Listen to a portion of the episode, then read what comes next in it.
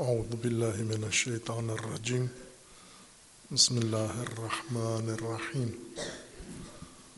اللهم وفقنا لما تحب وترضى.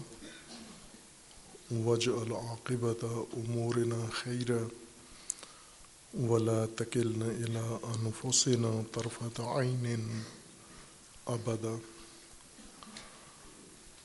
رب ادخلنی مدخل صدق و اخرجنی مخرج صدق وجعلی من لدن کا سلطان النصیرہ خطبہ مبارکہ نہج البلاغہ امیر المومنین علیہ صلاۃ وسلام کا۔ علامہ مفتی جعفر حسین رحمۃ اللہ علیہ کے ترجمہ کی ترتیب کے مطابق خطبہ نمبر پچاسی ہے اور دیگر جو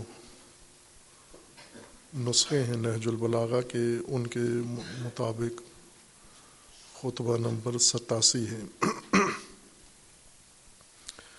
امیر المومنین علیہ صلاۃ وسلام اس خطبہ نورانی میں فرماتے ہیں، عباد اللہ، ان من احب عباد اللہ عباد اللہ علیہ آبدن آنا اللہ علی نفس فستش اور الحزن و تجلب الخوف،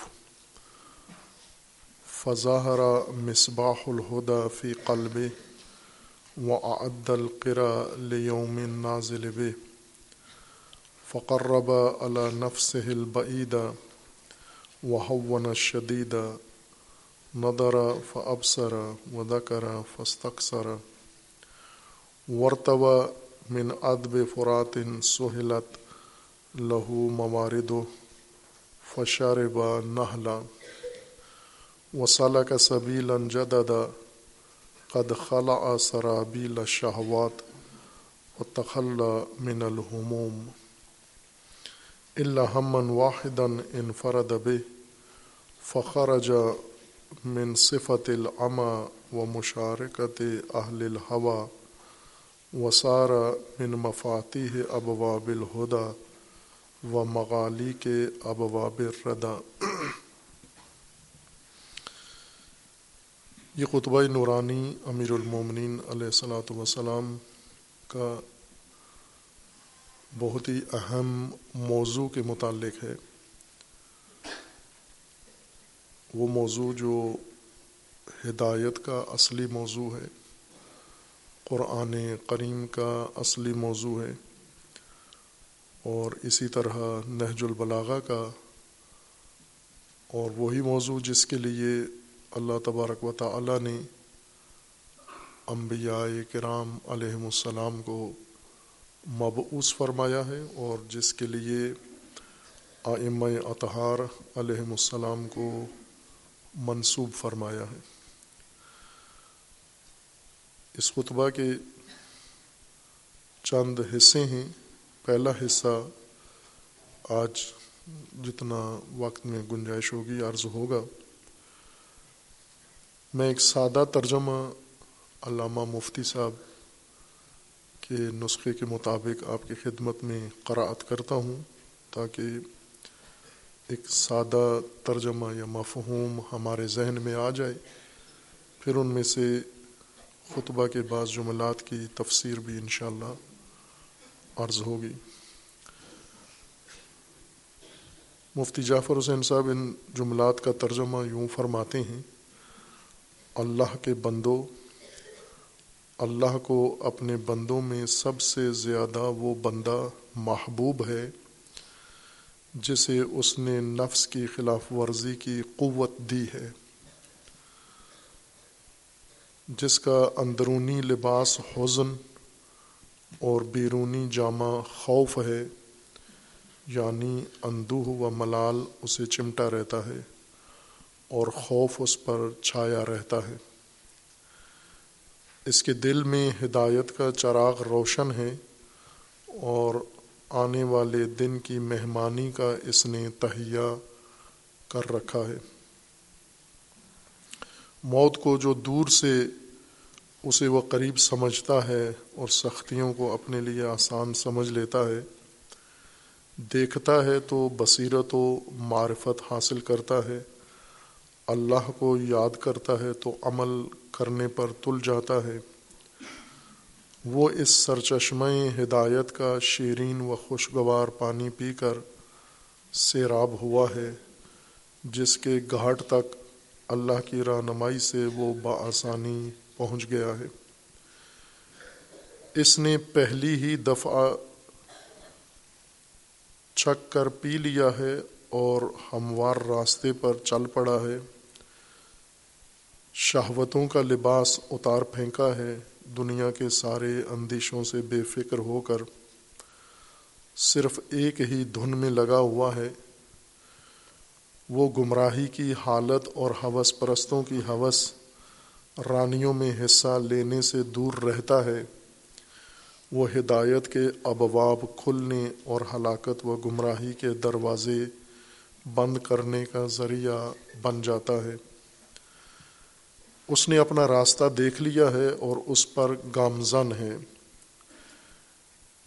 ہدایت کے مینار کو پہچان لیا ہے اور دہاروں کو طے کر کے اس تک پہنچ گیا ہے۔ محکم وسیلوں اور مضبوط سہاروں کو تھام لیا ہے۔ وہ یقین کی وجہ سے ایسے اجالے میں ہے جو سورج کی چمک دھمک کی مانند ہے۔ وہ صرف اللہ کی خاطر سب سے اونچے مقصد کو پورا کرنے کے لیے اٹھ کھڑا ہوا ہے کہ ہر مشکل کو اس کے سامنے آئے مناسب طور پر حل کر دے۔ ہر فرع کو اس کے اصل ماخذ کی طرف راجے کرتا ہے۔ وہ تاریکیوں میں روشنی پھیلانے والا، مشتبہ باتوں کو حل کرنے والا الجھے ہوئے مسئلوں کو سلجھانے والا، کنجلکوں کو دور کرنے والا اور لق و دق سہراؤں میں راہ ہموار، راہ دکھانے والا ہے۔ وہ بولتا ہے تو پوری طرح سمجھا دیتا ہے اور کبھی چپ ہو جاتا ہے۔ اس وقت جب چپ رہنا ہی سلامتی کا ذریعہ ہے۔ اس نے ہر کام اللہ کے لیے کیا۔ تو اللہ نے بھی اسے اپنا بنا لیا۔ وہ دین خدا کا معدن اور اس کی زمین میں گڑی ہوئی میخ کی طرح ہے۔ اس نے اپنے لیے عدل کو لازم کر لیا ہے۔ چنانچہ اس کے عدل کا پہلا قدم خواہشوں کو اپنے نفس سے دور رکھنا ہے۔ حق کو بیان کرتا ہے تو اس پر عمل بھی کرتا ہے۔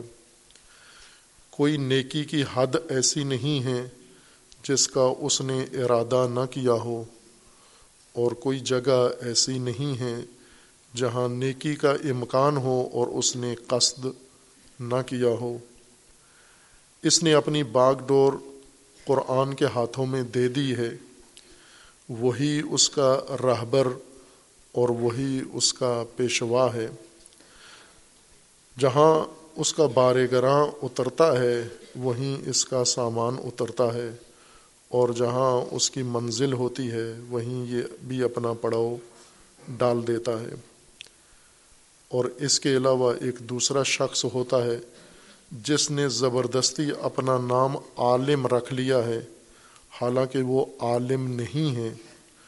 اس نے جاہلوں اور گمراہوں سے جہالتوں اور گمراہیوں کو بٹور لیا ہے۔ اور لوگوں کے لیے مکر و فریب کے پھندے اور غلط سلط باتوں کے جال بچا رکھے ہیں۔ قرآن کو اپنی رائے پر اور حق کو اپنی خواہشوں پر ڈھالتا ہے۔ بڑے سے بڑے جرموں کا خوف لوگوں کے دلوں سے نکال دیتا ہے۔ اور کبیرہ گناہوں کی اہمیت کو کم کرتا ہے۔ کہتا تو یہ ہے، میں شبہات میں توقف کرتا ہوں، حالانکہ انہی میں پڑھا ہوا ہے۔ اس کا قول یہ ہے کہ میں بدتوں سے الگ تھلگ رہتا ہوں، حالانکہ انہی میں اس کا اٹھنا بیٹھنا ہے۔ صورت تو اس اس کی انسانوں کی سی ہے اور دل حیوانوں کا سا۔ نہ اسے ہدایت کا دروازہ معلوم ہے اور وہاں تک آ، تاکہ وہاں تک آ سکے اور نہ گمراہی کا دروازہ پہچانتا ہے کہ اس سے اپنا رخ موڑ سکے۔ یہ تو زندوں میں چلتی پھرتی لاش ہے۔ اب تم کہاں جا رہے ہو اور تمہیں کدھر موڑا جا رہا ہے؟ حالانکہ ہدایت کے جھنڈے بلند، نشانات ظاہر، روشن اور حق کے مینار نصب ہیں۔ اور تمہیں کہاں بہکایا جا رہا ہے؟ اور کیوں ادھر ادھر بھٹک رہے ہو؟ جبکہ تمہارے نبی صلی اللہ علیہ و وسلم کی عطرت تمہارے اندر موجود ہے۔ جو حق کی باغیں دین کے پرچم اور سچائی کی زبانیں ہیں، جو قرآن کی بہتر سے بہتر منزل سمجھ سکو، وہیں انہیں بھی جگہ دو اور پیاسے اونٹوں کی طرح ان کے سرچشمہ ہدایت پر اترو۔ اے لوگو خاتم النبیین کے اس ارشاد کو سنو کہ انہوں نے فرمایا، ہم میں سے جو مرتا ہے وہ مردہ نہیں ہے، اور ہم میں سے جو بظاہر مر کر بوسیدہ ہو جاتا ہے، وہ حقیقت میں کبھی بوسیدہ نہیں ہوتا۔ جو باتیں تم جانتے، ان کے متعلق زبان سے نہ نکالو، اس لیے حق کا بیشتر حصہ انہی چیزوں میں ہوتا ہے۔ کہ جن سے تم بیگانہ و نا آشنا ہو۔ جس شخص کو تم پر حجت تمام ہو اور تمہاری کوئی حجت اس پر تمام نہ ہو، اسے معذور سمجھو اور وہ میں ہوں۔ کیا میں نے تمہارے سامنے سکل اکبر قرآن پر عمل نہیں کیا؟ اور سکل اصغر اہل البیت علیہ السلام کو تم میں نہیں رکھا؟ میں نے تمہارے درمیان ایمان کا جھنڈا گاڑا، حلال و حرام کی حدیں بتائیں اور اپنے عدل سے تمہیں عافیت کے جامع پہنائے اور اپنے قول و عمل سے حسن سلوک کا فرش تمہارے لیے بچھا دیا اور تم سے ہمیشہ پاکیزہ اخلاق کے ساتھ پیش آیا، جس چیز کی گہرائیوں تک نگاہ نہ پہنچ سکے اور فکر کی جولانیاں عاجز رہیں۔ اس میں اپنی رائے کو کار فرما نہ کرو۔ پھر اس کا آخری حصہ خطبے کا یہ ہے، یہاں تک گمان کرنے والے یہ گمان کرنے لگے کہ بس اب دنیا بنو امیہ ہی کے دامن سے بندی رہے گی اور انہیں ہی اپنے سارے فائدے بخشے گی اور انہیں ہی اپنے صاف چشمہ پر سیراب ہونے کے لیے اتارتی رہے گی اور اس امت کی گردن پر ان کی تلوار اور پشت پر ان کا تازیانہ ہمیشہ رہے گا۔ جو یہ خیال کرے گا، غلط خیال کرے گا، بلکہ یہ تو زندگی کے مزوں میں سے چند شہد کے قطرے ہیں جنہیں کچھ دیر تک وہ چوسیں گے اور پھر سارے کا سارا تھوک دیں گے۔ یہ خطبہ نورانی جو عرض کیا تھا دو نمبر ہیں اس کے۔ اگر علامہ مفتی جعفر حسین رحمۃ اللہ علیہ کا ترجمہ ہو آپ کے پاس، تو اس کی ترتیب کے مطابق پچاسی نمبر خطبہ ہے۔ اور دیگر جو خطبے ہیں نہج البلاغہ کے یا ممکن ہے آن لائن نسخے لوگوں کے پاس ہوں، تو اس میں ستاسی نمبر خطبہ ہے۔ اپنے مضمون کے لحاظ سے یہ بہت ہی منفرد خطبہ ہے۔ اور اس کے اندر سنجیدہ ترین بحث امیر المومنین علیہ السلاۃ وسلام نے بیان فرمائی ہے۔ عباد اللہ ان من احب عباد اللہ علیہ آبدن آنہ اللہ علی نفس اے بندگان خدا، عباد اللہ، تمہیں یہ معلوم ہونا چاہیے کہ اللہ کے نزدیک سب سے محبوب بندہ اللہ کا، سب سے پیارا بندہ اللہ کا، جسے اللہ پسند کرتا ہے، وہ شخص ہے جسے اللہ نے اپنے نفس پر معاونت دی ہے، اعانت کی ہے، مدد دی ہے جس کو۔ یہ سب سے پسندیدہ بندہ ہے اللہ کے نزدیک۔ احب العباد اللہ۔ کہ جس بندے کو اللہ اون، معاونت فراہم کرے، مدد فراہم کرے، اس بندے کے نفس کے اوپر۔ یہاں علامہ مفتی جعفر حسین رحمۃ اللہ علیہ نے دیگر ترجموں کی طرح یہاں ترجمہ کیا ہے کہ جسے اس نے نفس کی خلاف ورزی کی قوت دی ہے یعنی بہترین بندہ اللہ کا وہ ہے جسے اللہ نے اپنے نفس کی خلاف ورزیوں خلاف ورزی کی قوت دی ہے۔ یہ نہیں ترجمہ بنتا۔ دیگر مترجمین نے بھی اسی طرح ترجمہ کیا ہے۔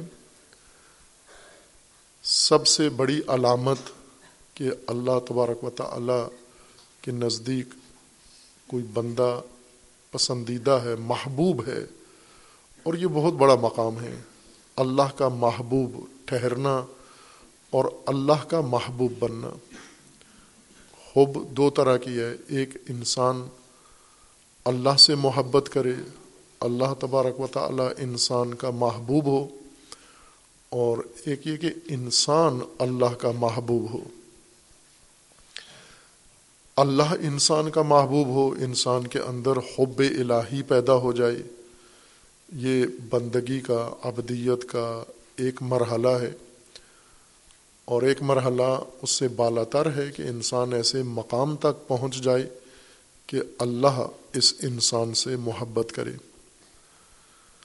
جب بندہ اللہ سے محبت کرتا ہے، اس کی بھی اپنی علامتیں ہیں، پہچان ہیں، نشانیاں ہیں اور اگر اللہ اپنے بندے سے محبت کرے اس کی بھی نشانیاں اور پہچان ہیں۔ احب العباد امیر المومنین علیہ السلاۃ وسلام کے نزدیک وہ شخص ہے اللہ سب سے پسندیدہ انسان اللہ کے نزدیک، جس کو اللہ اعانت کرے اون فراہم کرے، مدد فراہم کرے اللہ نفس سے ہی اپنے نفس پر اللہ چونکہ خلاف کے معنی میں بھی استعمال ہوتا ہے۔ یہ قواعد عربی کے مطابق اگر لام صرف لام استعمال ہو تو وہ کسی شے کے حق میں، کسی شے کے نفع میں، کسی کے مفاد میں ہے۔ جیسے ہم اگر کہیں لل انسان یعنی انسان کے حق میں ہے اور علل انسان انسان کے خلاف یہ بات ہے۔ جیسا قرآن کریم نے یہ دونوں حرف انسان کے لیے استعمال کیے ہیں لاہا ما کا سبت و علیہ مکتا سبت انسان کے حق میں، انسان کے نفع میں وہ ہے جو اس نے کمایا ہے اور انسان کے مخالف، انسان کے خلاف اور ضرر میں، نقصان میں وہ چیز ہے جو اس نے اقتصاب کی ہے۔ لہا و اعلیٰ یہ دونوں ادبیات عرب میں اس معنی میں استعمال ہوتے ہیں۔ لیکن یوں نہیں کہ ہمیشہ لام نفع کے لیے ہوتا ہے اور اعلیٰ نقصان کے لیے ہوتا ہے۔ یہ اپنی قرینے کے ساتھ ہے کہ جہاں قرینہ موجود ہو، وہاں پر لام کا معنی نفع کریں گے اور اعلیٰ کا معنی نقصان کریں گے۔ خوب یہاں یہ قرینہ موجود نہیں ہے کہ سب سے پسندیدہ آدمی، سب سے پسندیدہ بندہ اللہ کے نزدیک وہ ہے جس سے اللہ اس کے نفس پر اون فراہم کرے، مدد فراہم کرے۔ نفس پر مدد جو اللہ کی محبوبیت کی نشانی ہے، اللہ کے نزدیک محبوب ہونے کی نشانی ہے کہ انسان کو اللہ کی مدد چاہیے، جس طرح ہم سورہ مبارکہ فاتحہ میں، نماز میں اس کو بار بار تکرار کرتے ہیں۔ ایا کا نعبد و ایا کا نستعین اعانت طلب کرتے ہیں، طلب اون کرتے ہیں اپنے رب سے۔ اعانت مانگتے ہیں اپنے پروردگار سے۔ اردو میں اس کا ترجمہ ہم کرتے ہیں کہ ہم تیری ہی مدد مانگتے ہیں یا تجھ ہی سے مدد چاہتے ہیں۔ اون قرآن کریم میں مختلف مادوں میں اور الفاظ کی صورت میں استعمال ہوا ہے۔ جیسے تعاون البر و تقوا ولا تعاون الاسم والعدوان۔ اور اون کا مطلب اردو میں چونکہ اس طرح وسعت نہیں ہے یا اردو ادیب یہ زحمت گوارا نہیں کرتے، گنجائش تو نکل سکتی ہے اردو الفاظ میں۔ لیکن اتنی کوئی کوشش نہیں کرتا اردو کے اوپر اتنا احاطہ یا تسلط بھی نہیں ہوتا، ضروری بھی نہیں سمجھتے۔ اون کو بھی مدد کہتے ہیں، مدد کو بھی مدد کہتے ہیں، نصرت کا معنی بھی مدد کرتے ہیں۔ ہر لفظ جو اس طرح کا آئے اسے مدد ہی اردو میں ترجمہ کرتے ہیں۔ اون وہ مدد یا امداد ہے یا وہ شے ہے، وہ عطیہ ہے جو کسی دوسرے کی کمی کو پورا کرے۔ انسان جب کوئی کام کر رہا ہوتا ہے، بعض اوقات اس کے پاس کافی وسائل موجود ہیں اور ان وسائل کی مدد سے اپنا مقصد پورا کر لیتا ہے۔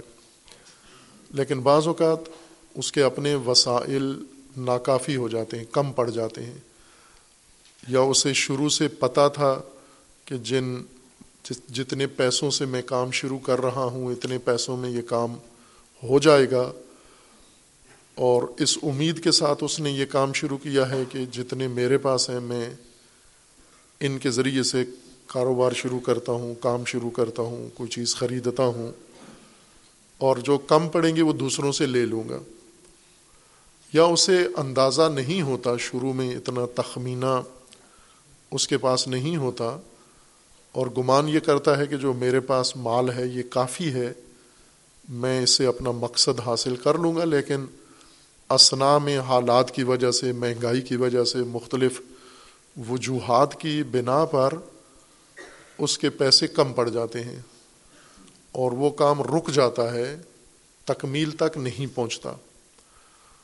کہ عام طور پر ہم دیکھ رہے ہوتے ہیں ہمارے رشتہ داروں میں، اڑوس پڑوس میں، ہمارے دوستوں میں لوگ اپنے گھر بنانا شروع کرتے ہیں اور پھر اسنا میں انہیں مال کم پڑ جاتا ہے، رک جاتا ہے وہ گھر بننا ان کا، یا کام کاروبار شروع کرتے ہیں اور اسنا میں پیسہ کم پڑ جاتا ہے، وہ کام رک جاتا ہے ان کا وہاں۔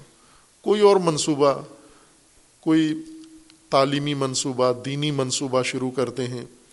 انہیں توقع ہوتی ہے کہ اس کے وسائل ہمیں مل جائیں گے لیکن کم پڑ جاتے ہیں اور وہ کام وہاں رک جاتا ہے۔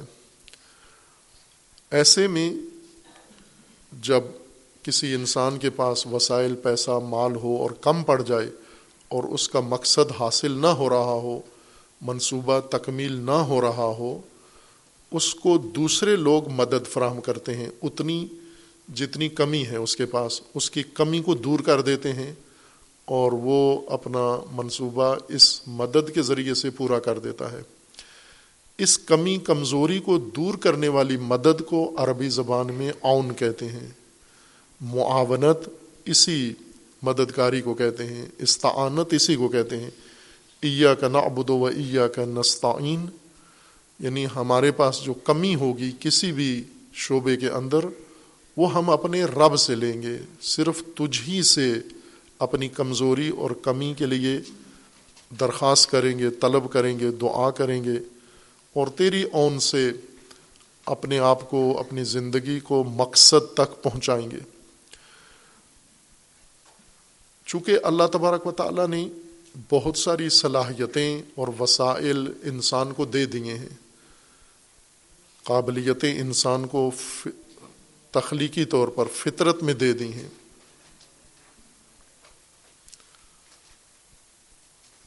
ان کو خاموش رکھیں، جو پیچھے بیٹھے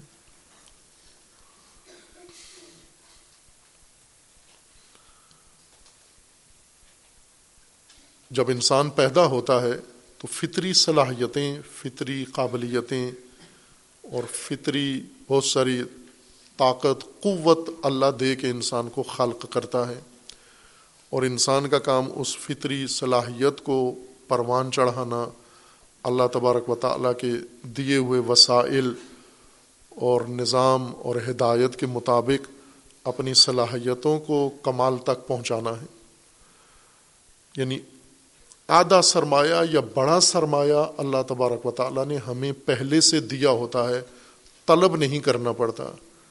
نستعین، وہ معاونت جو ہمیں طلب کرنی ہے اللہ تبارک و تعالیٰ سے، لیکن جو پہلے ہمیں ملا ہوا ہے پیدائشی طور پر اللہ تبارک و تعالیٰ نے ہمیں انسان بنایا ہے اور صلاحیتیں، قابلیتیں ہمارے اندر رکھ دی ہیں۔ یہ ہم نے طلب نہیں کیا، بغیر طلب کے اللہ تبارک و تعالیٰ نے اپنے لطف سے، اپنے فضل سے ہمیں یہ سب کچھ عطا کیا ہے۔ لیکن جو بھی اللہ نے جس کو جتنا بھی عطا کیا ہے، وہ اس کے لیے، اس کے مقصد کے لیے، مقصد خلقت کے لیے، اپنی ذات کی تکمیل کے لیے اپنی ذات کو کمال تک پہنچانے کے لیے ضروری ہے، لیکن کافی نہیں ہے۔ یوں نہیں کہ جو کچھ اللہ نے پیدائشی طور پر ہمیں دے دیا ہے، یہ کافی ہے۔ اب ہمیں کسی اور چیز کی ضرورت نہیں ہے۔ یہ ایک ابتدائی سرمایہ ہے جو خدا و تبارک و تعالیٰ نے دیا ہے۔ اور کمال تک پہنچنے تک، اس سفر زندگی کو آخر تک پہنچانے تک آپ کو اس سے زیادہ اور مزید سرمائی کی ضرورت ہے اور وہ بھی تمہارے رب کے پاس ہے۔ تم نے پرورش پانی ہے رشت کرنی ہے، نمو کرنی ہے اور اس کے لیے بھی اللہ تبارک و تعالیٰ نے تمہارے لیے رزق رکھا ہوا ہے۔ رزق وہ عطا ہے، وہ چیز ہے جو اللہ تبارک و تعالیٰ بقا کے لیے، کسی شے کی بقا کے لیے اسے عنایت فرماتا ہے، عطا فرماتا ہے۔ وہ رزق ہے۔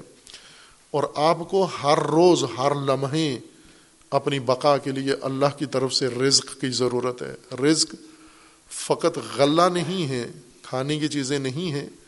رزق اتنا ہی وسیع ہے جتنا آپ کا وجود اور آپ کی ہستی وسیع ہے۔ آپ کو وجود کے لیے صرف غلہ نہیں چاہیے، غلے سے زیادہ اہم ضرورتیں آپ کی اور بھی ہیں۔ وہ بھی رزق ہیں آپ کا۔ وہ جو کمی ہے آپ کے اندر، اس کمی کو دور کرنے کے لیے پھر آپ اپنے رب کی طرف رجوع کرتے ہیں اور اپنے رب سے طلب کرتے ہیں، مدد مانگتے ہیں۔ کمی دور کرنے والی مدد کو اون کہتے ہیں، معاونت کہتے ہیں، تعاون کہتے ہیں۔ اور اللہ نے منع کیا ہے کہ ظلم میں تعاون نہیں کرنا، چونکہ ظالم کو بھی کمی پڑ جاتی ہے۔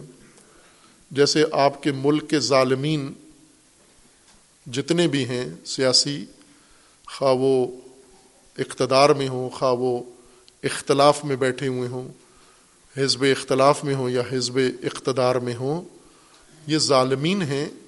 ان ظالمین کو کمی پڑ جاتی ہے اقتدار میں آنے کے لیے۔ ایسے میں یہ لوگوں کی طرف رجوع کرتے ہیں، مومنین کی طرف رجوع کرتے ہیں اور لوگوں کو دینی سہارے اور واسطے دیتے ہیں، پھر آپ اٹھ کے ان کی مدد کو پہنچ جاتے ہو۔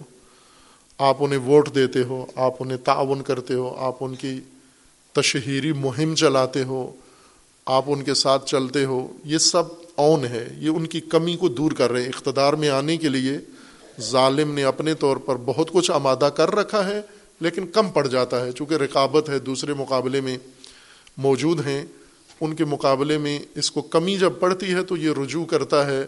لوگوں کی طرف میرے ساتھ تعاون کرو یعنی میری کمی، کمزوری کو دور کرو۔ اسی کو قرآن نے فرمایا کہ یہ نہیں کرنا۔ ولا تعاون الاسم والعدوان۔ معصیت، جرم، گناہ پر کسی کو تعاون نہ دو۔ اگر اس کے پاس کمی پڑ گئی یہ ظلم کرنے کے لیے اور آپ اگر مدد کریں تو ظلم کرنے میں کامیاب ہو جائے گا، یہ مدد ہرگز نہ دو اس کو۔ کہیں قبضہ کرنا چاہتا ہے، کسی کا مال چھیننا چاہتا ہے، کوئی ظلم ڈھانا چاہتا ہے اور کمزور ہے، آپ اس کے ساتھ شامل ہو کر تقویت نہ کرو۔ یہ قرآن کا فرمانا ہے۔ لیکن ہمیں اللہ کی طرف سے اون کی ضرورت ہے۔ چونکہ ہماری خلقت میں جو کچھ ہمیں چاہیے تھا، وہ اللہ نے دے دیا۔ فطری طور پر پہلا سرمایہ، ابتدائی سرمایہ، ابتدائی ہدایت اللہ نے دے دی۔ اب قدم قدم پر ہمیں پھر اللہ تبارک و تعالیٰ سے مدد کی ضرورت ہے۔ اسی کو اون کہتے ہیں۔ وہ جو بعد والی مدد شامل ہوتی ہے، کمی، کمزوری کو برطرف کرتی ہے۔ اور آپ اگر اللہ کے محبوب ہیں، تو اس کی نشانی اللہ کی معاونت، اللہ کا تعاون اور اللہ کی اون ہے۔ یہ چند چیزیں جو ہم تکرار بھی کرتے ہیں، جیسے ہاؤل بحول اللہ و قوت ہی اللہ کی قوت، اللہ کی حول اور اللہ کی اون یہ ہم مانگتے ہیں، آیا ہمیں میسر آتی ہے یا نہیں آتی؟ حول خدا بحول اللہ و قوت ہی اللہ کی حول و قوت اور اللہ کی اون اگر تو اون الہی آپ کو مل رہی ہے، آپ محبوب خدا ہیں۔ آپ اللہ کے پسندیدہ بندے ہیں۔ محبوب خدا ہونے کے سرٹیفکیٹ کچھ تو جعلی ہیں۔ جیسے اللہ تبارک و تعالیٰ نے، جس طرح امیر المومنین نے خطبہ کے اگلے حصہ میں، آخری حصہ میں بیان کیا ہے کہ و آخر و تسم عالمن و لئی سب اور ایک اور فرد ایسا ہے جو اپنے آپ کو عالم کہلاتا ہے، کہتا ہے، اور وہ عالم نہیں ہے۔ فقتضب فقتصب جہال من جہال و ادالیل من جہائل، من جہال و ادالیل من ذلال، و نصب للناس اشراکن من حبائل غرور و قول زور۔ یعنی ایسے لوگ جو عالم کہلاتے ہیں لیکن عالم نہیں ہیں۔ اللہ کے محبوب کہلاتے ہیں لیکن اللہ کے محبوب نہیں ہیں۔ اللہ کے ولی بنے ہوئے ہیں لیکن اللہ کے ولی نہیں ہیں۔ یہ بھی ایک طبقہ ہے۔ یہ جو آپ نے خود بنا لیے ہیں، آپ نے اپنی حب و بغض کے تحت لوگوں کو اللہ کا محبوب بنایا ہوا ہے۔ جس طرح ہے، رائج ہے۔ مثلا ہماری قوم کے اندر، ملک کے اندر یہ بات رائج ہے کہ ہر فرقہ اپنے علماء، اپنے پیشوا کو وہ محبوب خدا، اللہ کا محبوب بندہ ظاہر کرتا ہے، اللہ کا ولی ظاہر کرتا ہے۔ یہ ہماری دی ہوئی ڈگریاں ہیں جو جعلی ہیں اور باطل ہیں۔ ہمیں اللہ تبارک و تعالیٰ کے پیمانوں اور میزانوں پر پرکھنا ہے کہ کون اللہ کا محبوب ہے اور کون نہیں ہے۔ اس سے پہلے کہ ہم دوسروں کا جائزہ لیں، پہلے اپنا لیں۔ اپنے آپ کو تشخیص دیں۔ آج یوں سمجھے کہ شب شہادت امیر المومنین علیہ السلاۃ وسلام ہم بارگاہ امیر المومنین میں حاضر ہیں۔ جس طرح ہر شب قرآن کی بارگاہ میں حاضر ہوتے ہیں، آج تفسیر قرآن اور مفسر قرآن امیر المومنین علیہ السلام کی بارگاہ میں حاضر ہوتے ہیں، وہ ہمیں آج شب کیا رہنمائی اور ہدایت فرماتے ہیں۔ امیر المومنین علیہ السلام فرماتے ہیں کہ اللہ کا محبوب بندہ وہ ہے جسے اللہ کی اون میسر ہو، جس کے پاس اون اللہ ہو اون ہو اللہ تبارک و تعالیٰ کی۔ کس شعبے کی اون ہو؟ اللہ نفس سے ہی، اپنے نفس کے اوپر جس کے پاس اون موجود ہو۔ اللہ کو یہاں پر علامہ مفتی صاحب نے اور دیگر مترجمین نے جو علامہ مفتی صاحب کے علاوہ ہیں، دیگر زبانوں میں انہوں نے ترجمے کیے ہیں، یا عربی میں تشریح کی ہے، یا فارسی میں ترجمے کیے ہیں، یا اردو میں یا کسی اور زبان میں، ان سب نے اللہ کو اللہ خلاف اور اللہ اللہ جو نقصان کے لیے استعمال ہوتا ہے، اس معنی میں لیا ہے۔ لیکن اگر کسی شخص، چونکہ آپ نے اپنے نفس کے خلاف چلنا ہے، یہ ترجمہ لیا ہے کہ آپ نے اپنے نفس کی مخالفت کرنی ہے۔ مخالفت میں، مخالفت نفس میں اگر اللہ کی مدد آپ کو شامل ہے، تو یہ اللہ کی اون ہے۔ لیکن مخالفت نفس ایک پہلو ہے پرورش کا، تربیت کا۔ پہلا موضوع یہ نہیں ہے کہ آپ پیدا ہوتے ہی نفس کی مخالفت کریں۔ پہلا موضوع یہ ہے کہ آپ نفس کی پرورش کریں، آپ نفس کی تکمیل کریں، آپ نفس کی تربیت کریں، آپ نفس کی تہذیب کریں، نفس کو اپنے آپ کو پہنچائیں اس مقام تک جہاں اس کو پہنچنا چاہیے۔ جیسا دیگر آیات کریمہ میں بھی ہے اور روایات کے اندر بھی کثرت سے ہے، من عرف نفس ہو فقد عرف رب ہو جس نے اپنے نفس کو پہچان لیا، اس نے اپنے رب کو پہچان لیا۔ تو نفس ہمیشہ مخالفت کے لیے نہیں ہے۔ مخالفت ایک مرحلے میں اور ایک شعبے میں ہے۔ پہلی، پہلا واجب و پہلا فریضہ انسان کا نفس کی پرورش، نفس کی تربیت، نفس کی تعلیم اور نفس کی تکمیل ہے۔ کہ اللہ تبارک و تعالیٰ نے آپ کو جو نفس سے مراد آپ کی ذات، آپ کی ہستی، آپ کی حقیقت جو اللہ تبارک و تعالیٰ نے بنائی ہے، اور جیسا پہلے بارہا یہ نقطہ بیان کیا ہے اور اسے تکرارن بیان کرنا ضروری ہے کہ جب اللہ تبارک و تعالیٰ ہمیں وجود دیتا ہے، ہستی دیتا ہے، ہماری خلقت ہوتی ہے، ہم پیدا ہوتے ہیں، تو ہم ایک بیج کی صورت میں پیدا ہوتے ہیں۔ جیسے گندم کا بیج پیدا ہوتا ہے، جو کا بیج پیدا ہوتا ہے، یا دیگر جو پھل ہیں، ثمرات ہیں اور غلات ہیں، یہ سب بیج سے نکلتے ہیں، بیج سے پیدا ہوتے ہیں۔ درخت پودے جتنے بھی ہیں، زمین اگاتی ہے، بیج کے ذریعے اگاتی ہے۔ بیج کے بغیر کچھ بھی نہیں اگاتی۔ اگر وہ حیوانات ہیں تو نطفے سے پیدا ہوتے ہیں، اگر وہ نباتات ہیں تو بیج سے پیدا ہوتے ہیں۔ یہ قانون ہے خلقت کا، اللہ تبارک و تعالیٰ کا۔ خوب، انسان بھی جب پیدا ہوتا ہے، نطفے سے پیدا ہوتا ہے، اور نطفے سے پیدا ہو کر ایک انسانی شکل پیدا کر لیتا ہے، بچہ شمار ہوتا ہے یا اس کا بچپنے کا وجود بنتا ہے، تو انسانیت کے لحاظ سے یہ بیج ہی شمار ہوتا ہے۔ انسان نہیں ہے، یہ نفس اس کو دیا گیا ہے، لیکن ایک بیج ہے۔ بیج کا مطلب یعنی اس سے درخت بن سکتا ہے لیکن یہ ابھی درخت نہیں ہے۔ درخت بننے کے لیے اس کو لمبا سفر کرنا ہوگا۔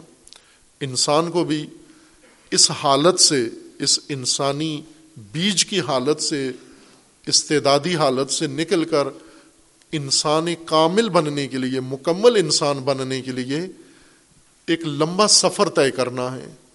اس لمبے سفر میں انسان کو اس نفس کی پرورش کی ضرورت ہے کہ یہ نفس پہلے اسی طرح سے پروان چڑھے جس طرح اللہ نے اس کے لیے نقشہ بنایا ہے، خلقت کا، اور خلقت کے نقشے کے بعد اس کے لیے نقشہ بنایا ہے اس کی پرورش کا اور اس کی ربوبیت کا۔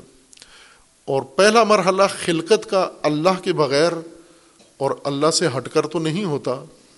یہ گمراہی ہے کہ اگر ہم یہ کہیں کہ ہمیں پیدا اللہ نہیں کرتا، بلکہ کوئی اور چیز ہمیں پیدا کرتی ہے۔ سورج پیدا کرتا ہے، چاند پیدا کرتا ہے، کوئی ستارہ پیدا کرتا ہے۔ جس طرح نجومی آپ کو بتاتے ہیں کہ ستارے آپ کے ملاتے ہیں، پھر ان ستاروں کے ملانے سے آپ کی کنڈلی نکالتے ہیں، ستاروں سے جوڑتے ہیں۔ پھر ستارے آپ کو بیٹا دیتے ہیں، ستارے آپ کو بیٹیاں دیتے ہیں۔ یہ برج کے کون سا ستارہ کس برج میں ہے؟ آپ کا کون سا ستارہ یہ سب خرافات ہیں، یہ سب جہالت ہے، یہ حماقت ہے، یہ گمراہی محض ہے۔ ستارے آپ کی خلقت میں دخیل نہیں ہیں، نہ ستاروں کو آپ کے بیٹی ہونا، بیٹا ہونا اچھا ہونا، برا ہونا، بیمار ہونا صحت مند ہونا، ان کا ستاروں سے کوئی تعلق نہیں ہے۔ یہ نظام زمین پہ اللہ نے آپ کے لیے بنایا ہوا ہے۔ اسی طرح اگر آپ یہ کہیں کہ یہ تخلیق جو ہوئی ہے، یہ پیر صاحب کی پھونکوں سے بچہ بنا ہے، اتنی ہی گمراہی ہے جتنی آپ یہ کہیں کہ ستاروں سے یہ بچہ پیدا ہوا ہے۔ پیر کی پھونکوں سے پیر کے لیے کچھ حاصل نہیں ہوتا، بیماری بڑھ سکتی ہے چونکہ پیر نسوار بھی کھاتا ہے، سموکر بھی ہے، مسواک بھی نہیں کرتا۔ میدے میں بھی اس کے جراثیم ہیں، ممکن ہے کرونا بھی لگا ہوا ہو اس کو۔ تو جتنی پھونکے مارتا ہے، جراثیم سارے منتشر کرتا ہے۔ اس کو ماسک پہن کے رکھنا چاہیے مریدوں کے سامنے تاکہ اس کی پیر کی آلودگی مریدوں کو سرایت نہ کرے۔ اس کی پھونکوں میں اللہ نے کچھ بھی نہیں رکھا ہوا۔ یہ صرف گمراہی ہے، یہ جہالت ہے اور یہ انسان کی حماقت ہے کہ ان چیزوں پہ بھروسہ کرتا ہے۔ یا حتیٰ اگر جو کہے کہ مجھے جس طرح مسیحی کوئی کہے کہ یہ مجھے بچہ مسیح نے دیا ہے تو یہ بھی گمراہی ہے۔ اور اگر کوئی شیعہ یا مومن یا مسلمان یہ کہے کہ یہ مجھے غوث پاک نے دیا ہے، وہ بھی اتنی ہی گمراہی ہے۔ اگر یہ کہے مجھے مولا علی یا مولا حسین نے دیا ہے، یہ بھی اتنی ہی گمراہی ہے۔ اللہ، خالق اللہ کی ذات ہے۔ اللہ تبارک و تعالیٰ نے آپ کو خلقت دینی ہے۔ دعا سب کر سکتے ہیں۔ آپ اپنے لیے دعا کر سکتے ہیں، دوسرے بھی آپ کے لیے دعا کر سکتے ہیں۔ دعا کا، اور آپ، ہمیں کہا بھی گیا ہے، تاکید بھی کی گئی ہے۔ اور یہ موقع للت القدر کا، ماہ رمضان کا بھی دیا گیا ہے کہ باقی دنوں کے اندر ہماری دعائیں اتنی مؤثر نہیں ہوتیں تو ہمیں ایک خاص وقت دیا گیا ہے کہ اس وقت پہ اگر دعائیں مانگو تو مؤثر ہوں گی۔ جیسے داخلے شروع ہوتے ہیں خاص وقت کے اندر، تعلیمی اداروں کے داخلے یا بھرتیاں ہوتی ہیں خاص موسم کے اندر کہ اتنی تاریخ سے اتنی تاریخ تک ہم آپ کو بھرتی کریں گے، اتنی تاریخ سے اتنی تاریخ تک۔ اگر آپ نے رجوع کیا تو آپ کو داخلہ مل جائے گا۔ اس تاریخ کے بعد آئے ہیں تو پھر کوئی ضمانت نہیں ہے۔ آپ یوں سمجھے اللہ تبارک و تعالیٰ نے آپ کے لیے اسی طرح داخلے کا ایڈمیشن کا اعلان کیا ہے ماہ رمضان میں، داخلے شروع۔ اگر آپ آئے اور آپ نے اللہ تبارک و تعالیٰ سے اپنی درخواستیں جمع کرا دیں، سبمٹ کروا دیں، تو یہاں زیادہ امکان ہے قبول ہونے کا۔ اور اگر کسی نے للت القدر کو شب تقدیر یہ کام کر لیا، تو وہاں تو بالکل ہی اس کو یقین ہونا چاہیے کہ حتمن یہ اگر وہ دعا ہوئی، تجویز نہ ہوئی، اگر تجاویز نہ ہوں، دعائیں ہوں، تو وہ یقیناً اللہ تبارک و تعالیٰ سنے گا۔ اور اگر آپ نے طلب کیا کچھ، وہ درخواستیں آپ کی منظور ہوں گی۔ یہ اللہ تبارک و تعالیٰ کا نظام ہے۔ ہمیں خدا و تعالیٰ نے نفس دیا ہے۔ خلقت بھی اللہ کی طرف سے اس نفس کی نظام الہی ہے۔ اور پرورش کے لیے بھی اللہ کا نظام ہے۔ تو ہمیں پہلی ضرورت ہماری یہ ہے کہ ہمیں اللہ تبارک و تعالیٰ کی اون، ہم استعانت اللہ سے کریں یعنی معاونت اللہ سے طلب کریں۔ چونکہ کمی ہے ہمارے اندر۔ کسی شعبے میں ہم کامل نہیں ہیں، خود کفیل نہیں ہیں اپنے نفس کی پرورش میں۔ کس چیز میں ہمیں اللہ تبارک و تعالیٰ کی اون کی ضرورت ہے؟ ایک اپنے آپ کو پہچاننے میں، اپنے نفس کی معرفت میں، اپنی تشخیص میں کہ ہم کیا ہیں۔ اللہ نے جو آپ کو درجہ و شرف انسانی عطا کیا ہے اور نفس انسان آپ کا بنایا ہے، پہلا کام مدد اللہ سے مانگو کہ اللہ اس کو سمجھنے کی توفیق دے۔ عرف نفس یہ عرفان نفس ہم خود حاصل نہیں کر سکتے۔ اگر اللہ ہماری مدد نہ کرے، اگر اللہ ہمارے لیے معرفت کے اسباب فراہم نہ کرے، اگر اللہ تبارک و تعالیٰ کی طرف سے ہمیں یہ سب کچھ معاونت نہ ملے، ہم اپنے آپ کو نہیں پہچان سکتے۔ جیسا کہ نہیں پہچانے ہوئے اور نہ پہچاننے کی بھی نشانیاں ہیں کہ ہم اپنے آپ کو انسان سمجھا ہی نہیں اسی وجہ سے اپنے آپ کو انسان بنایا ہی نہیں۔ انسانی خسائل انسانی صفات، انسانی عادات اور انسانی کیفیات ہمارے اندر اگر نہیں ہیں، تو اس کا مطلب ہے ہم معرفت میں ہی اپنے آپ کو پہچان ہی نہیں سکے کہ ہمیں اللہ تبارک و تعالیٰ نے کتنا اعزاز عطا کیا ہے انسانیت کا۔ دوسرا مرحلہ، نفس کا پہچاننے کے بعد۔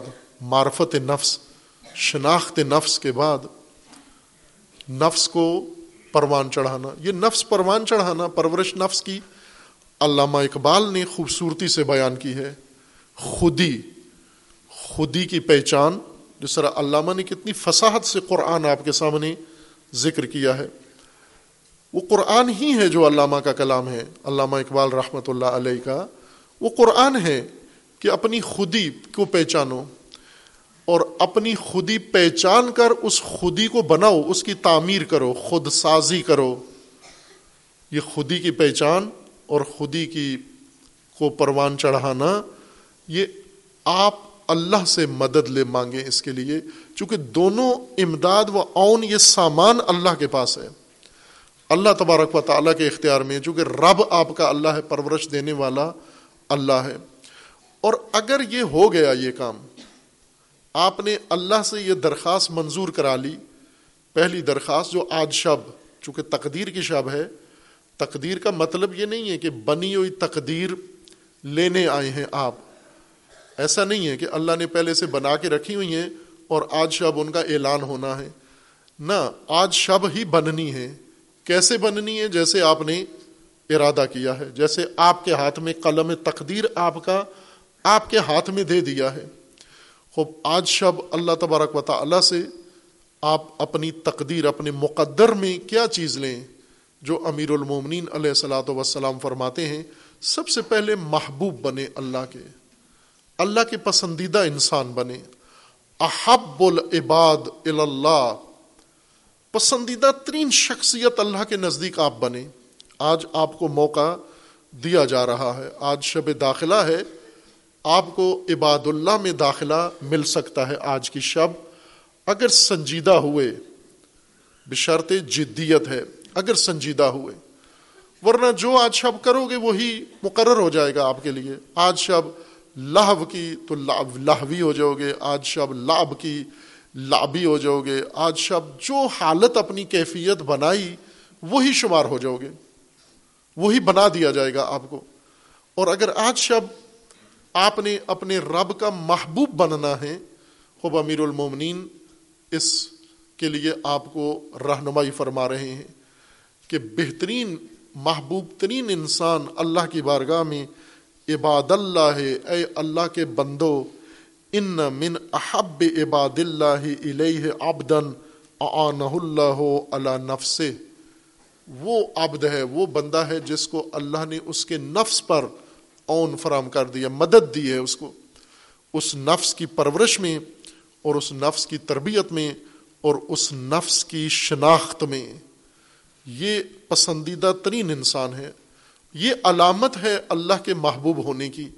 اور اگر یہ نہیں ہوئی یعنی اگر ہم نے اپنی شناخت اور اپنی پرورش اور اپنی تربیت پر آج شب اللہ سے مدد طلب نہیں کی یا شامل نہیں ہوئی، وہ بندے تو ہیں اللہ کے، لیکن پسندیدہ بندے نہیں ہیں۔ ناپسندیدہ بندے ہیں۔ یا مغدوب بندے ہیں یا مبغوز بندے ہیں۔ پسندیدہ نہیں ہے محبوب نہیں ہے خوب، اگر محبوب اللہ کا انسان ہے تو پہلی شرط، پہلی نشانی اس کی اون ہے، اللہ تبارک و تعالیٰ کی، اس کو اپنے نفس کی تربیت میں مدد ملے گی۔ دوسری نشانی، فستش اور الحزن و تجل ببل خوف اللہ کا پسندیدہ بندہ پہلے اس کو مدد دیکھیں گے کہ اللہ کی طرف سے اس کے نفس کے لیے مدد اس کو مل رہی ہے تو یہ محبوب ہے۔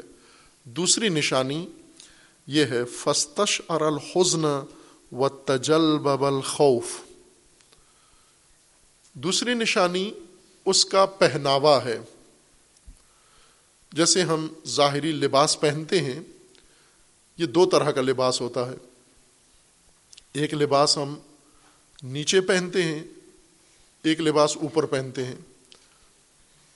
اب جو لباس جو اوپر پہنتے ہیں، یہ سب کو نظر آتا ہے، دکھتا ہے۔ لیکن جو لباس اس کے نیچے پہنا ہوتا ہے، وہ نظر نہیں آتا۔ موسم کے لحاظ سے مختلف کیفیتیں ہوتی ہیں یا اقوام کے رسم و رواج کے مطابق یہ دونوں طرح کا لباس ہوتا ہے۔ عربوں کے ہاں ایک لباس نیچے جو بدن کے ساتھ چمٹا ہوا ہوتا ہے، بدن کے ساتھ جڑتا ہے، لمس ہوتا ہے، ایک لباس اس کے اوپر ہوتا ہے۔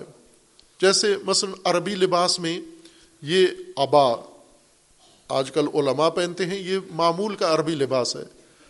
آج ابھی بھی، آج کے عرب بھی پہنتے ہیں، یہی لباس، اور پرانے عرب بھی یہی پہنتے تھے۔ وہ دو لباس پہنتے تھے یا تین لباس پہنتے تھے۔ ایک پیراہن پہنتے تھے کمیز بنا کے لمبی پاؤں تک پہنتے تھے، لمبی کمیز اس کے اوپر پھر وہ ایک یہ لباس پہنتے تھے۔ اور ایک نیچے، اس قمیض کے نیچے بھی ایک لباس پہنتے تھے، جس کو وہ اظہار کہتے ہیں۔ یا شلوار کہہ سکتے ہیں ہم وہ لنگی کی طرح کی چیز پہنتے تھے۔ سی کے نہیں ہوتی تھی، لنگی ہوتی تھی، وہ نیچے باندھتے تھے، اوپر قمیض پہنتے تھے اور اوپر اس کے یہ ابا پہنتے تھے۔ وہ عربی میں وہ لباس جو بدن کو چھو رہا ہوتا ہے، لباس اور بدن کے درمیان کوئی اور چیز حائل نہیں ہوتی، اس کو عرب شعار کہتے ہیں۔ استشعرا یعنی نیچے کا لباس پہننا۔ اختیار کرنا۔ اور جلباب پردے کو کہتے ہیں، جو اوپر ڈھانپنے کے لیے اوڑا جاتا ہے، اس کو جلباب کہتے ہیں۔ اللہ کا محبوب بندہ، پسندیدہ شخصیت اللہ کی، اس کا لباس کیا چیز ہونی چاہیے؟ خوب، ایک تو کپڑے کا لباس ہے صوب ہے، جو ہم سلاتے بھی ہیں اور پہنتے بھی ہیں۔ لیکن ہم اپنی خواہش لباس بنانے میں اپنی خواہش مد نظر رکھتے ہیں۔ شہوت خصوصاً آج کے عورت، مرد، جوان، بوڑھے کی لباس بناتے ہوئے پہلی ترجیح اس کی یہ ہوتی ہے کہ اس لباس میں میں پرکشش نظر آؤں، شہوانی نظر آؤں میں۔ شہوت انگیز بنا دے لباس مجھے۔ خوب ظاہر ہے، یہ کتنا پسندیدہ ہوگا اللہ کا۔ یہ انسان جو لباس جب پہنتا ہے تو اس لباس میں اس کی ترجیح یہ ہے، معیار یہ ہے کہ اس لباس کے ذریعے سے میں پرکشش نظر آؤں۔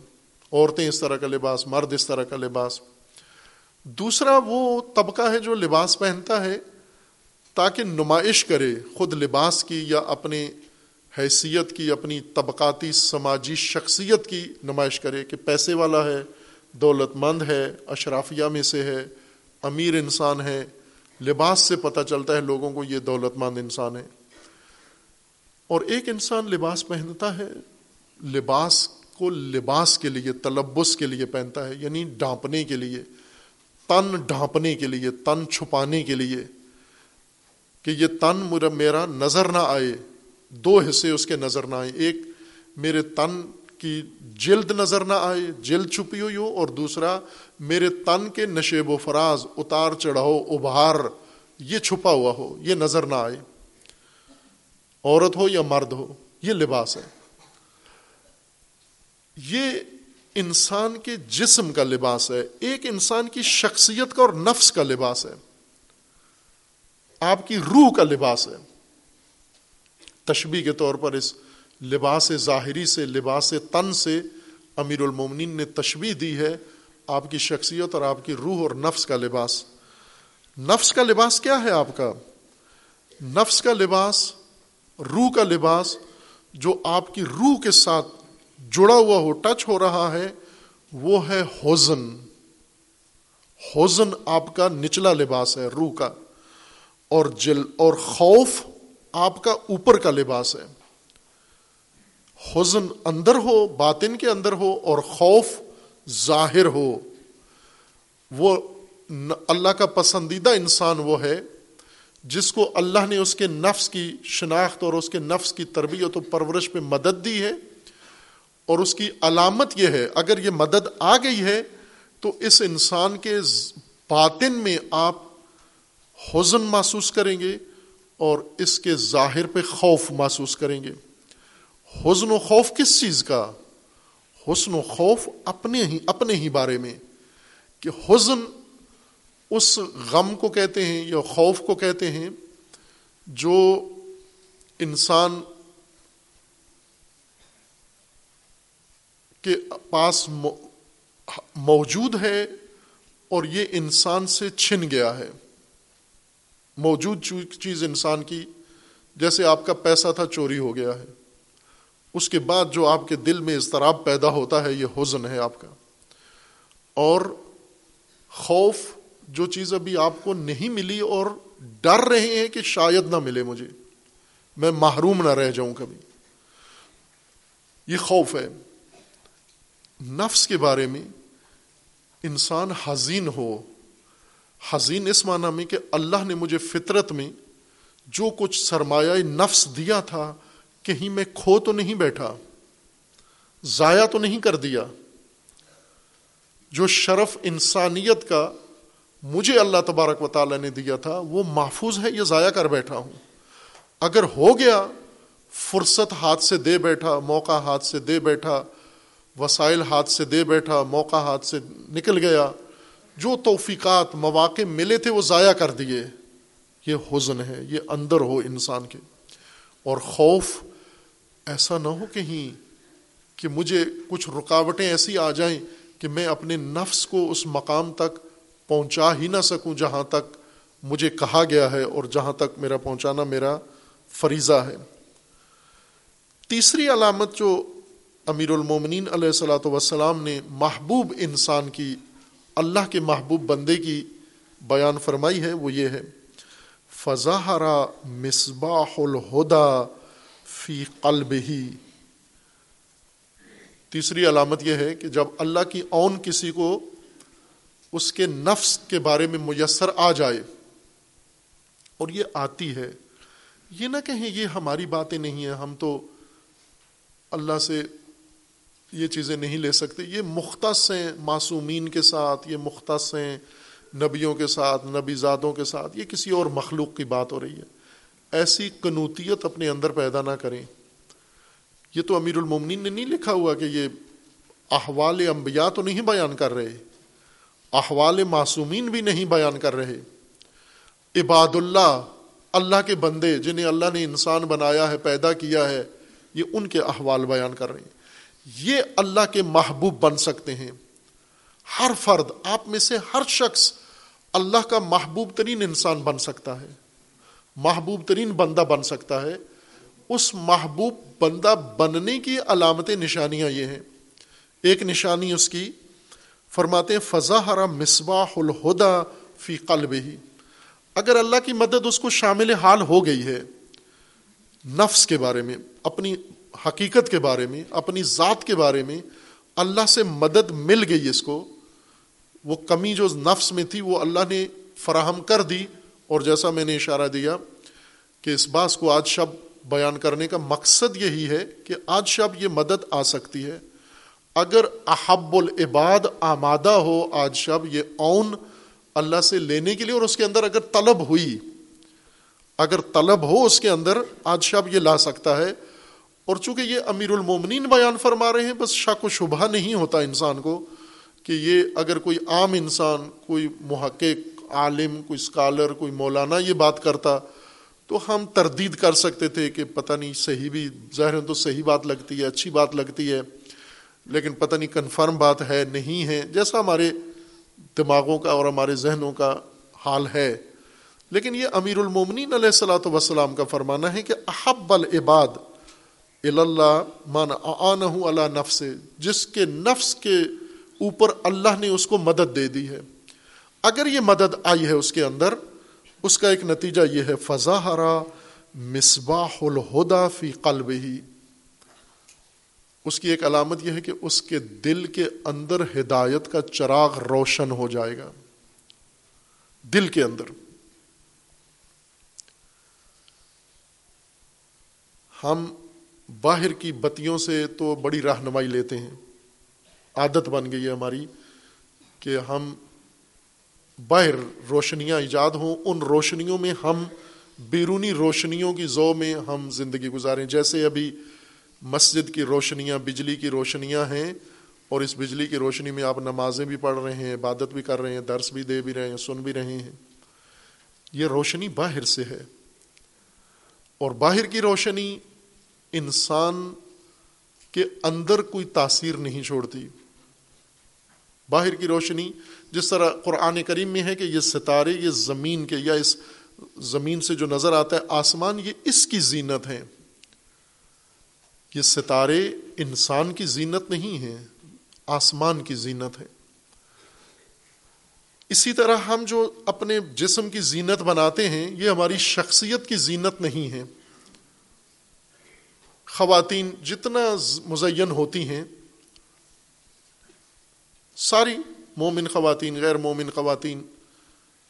زینت اس وقت ایک سب سے بڑی انڈسٹری اور صنعت، یہ بیوٹیشن ہے، مزین ہونا، عورتوں کا اور مردوں کا۔ سب سے زیادہ بڑی وسیع انڈسٹری، پوری عالمی سطح پہ، جس میں ہر انسان اس کا گاہک ہے۔ زینت مزین ہونے کا۔ اور ہم مزین ہو جاتے ہیں۔ کچھ سرخیاں، پاؤڈر، کریمیں اور لباس، زیورات، فلاں، اور آخر کار ہو بھی جاتا ہے، مزین ہو کے انسان بہت اچھا نظر آتا ہے، عورت ہو، مرد ہو، مزین بہتا ہے دیکھنے والے کو۔ لیکن یہ زینت کس کی ہے؟ یہ زینت تمہارے جسم کی ہے، تمہاری شخصیت کی زینت نہیں ہے۔ شخصیت زیبا نہیں بنی، جسم خوبصورت ہو گیا ہے۔ آپ کا جسم لوگوں کو بہاتا ہے، آپ کی شخصیت میں حسن نہیں آیا شخصیت کا حسن کسی اور سبب سے آتا ہے، ان فضائل سے، ان کمالات سے، اور اس تزئین سے آتا ہے جو اللہ تبارک و تعالیٰ نے ذکر کیا اور امیر المومنین یہاں فرما رہے ہیں۔ باہر کی روشنی عارضی ہے اور دھوکھا ہے۔ باہر کی روشنی میں اگر ہم اپنے آپ کو روشن سمجھ رہے ہیں، روشن خیال سمجھ رہے ہیں، روشن فکر سمجھ رہے ہیں روشن دماغ سمجھ رہے ہیں، روشن ضمیر سمجھ رہے ہیں اور روشن زندگی سمجھ رہے ہیں، یہ عارضی روشنی ہے، یہ حقیقی نہیں ہے۔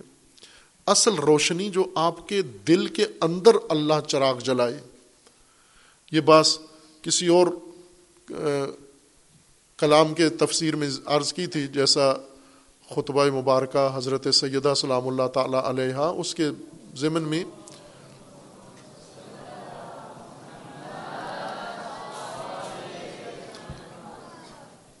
بی بی کے خطبے میں تھا کہ جو شخص اور اللہ تبارک و تعالیٰ نے سوم کو اخلاص کے لیے مقرر کیا ہے۔ جا اللہ سوما اخلاص الکم سوم خالص کرنے کے لیے انسان کو۔ خالص خالد کے مقابلے میں ہے، مخلوط، ملاوٹ والا۔ یہ ملاوٹ والے انسان کو خالص کرنے کے لیے اللہ نے سوم بنایا ہے۔ وہیں پر اخلاص کی باس کی تھی۔ اور اس میں حدیث نورانی رسول اللہ صلی اللہ علیہ وآلہ وسلم کی اور اہل البیت علیہ السلام سے مروی کہ اگر کوئی انسان چالیس دن اخلاص اختیار کرے، من اخلاص اللہ اربعین صباح چالیس دن اخلاص اللہ کے لیے اگر اختیار کرے، اس کا نتیجہ یہ ہے کہ اس کے دل پر حکمت کے علم کے چشمے پھوٹ پڑتے ہیں۔ چالیس روزہ اخلاص سے۔ چالیس دن اخلاص۔ چالیس دن اخلاص، اگر ہمیں مانا نہ اخلاص کا پتہ ہے، نہ چالیس کا، تو پھر تو بہت کام آسان لگتا ہے۔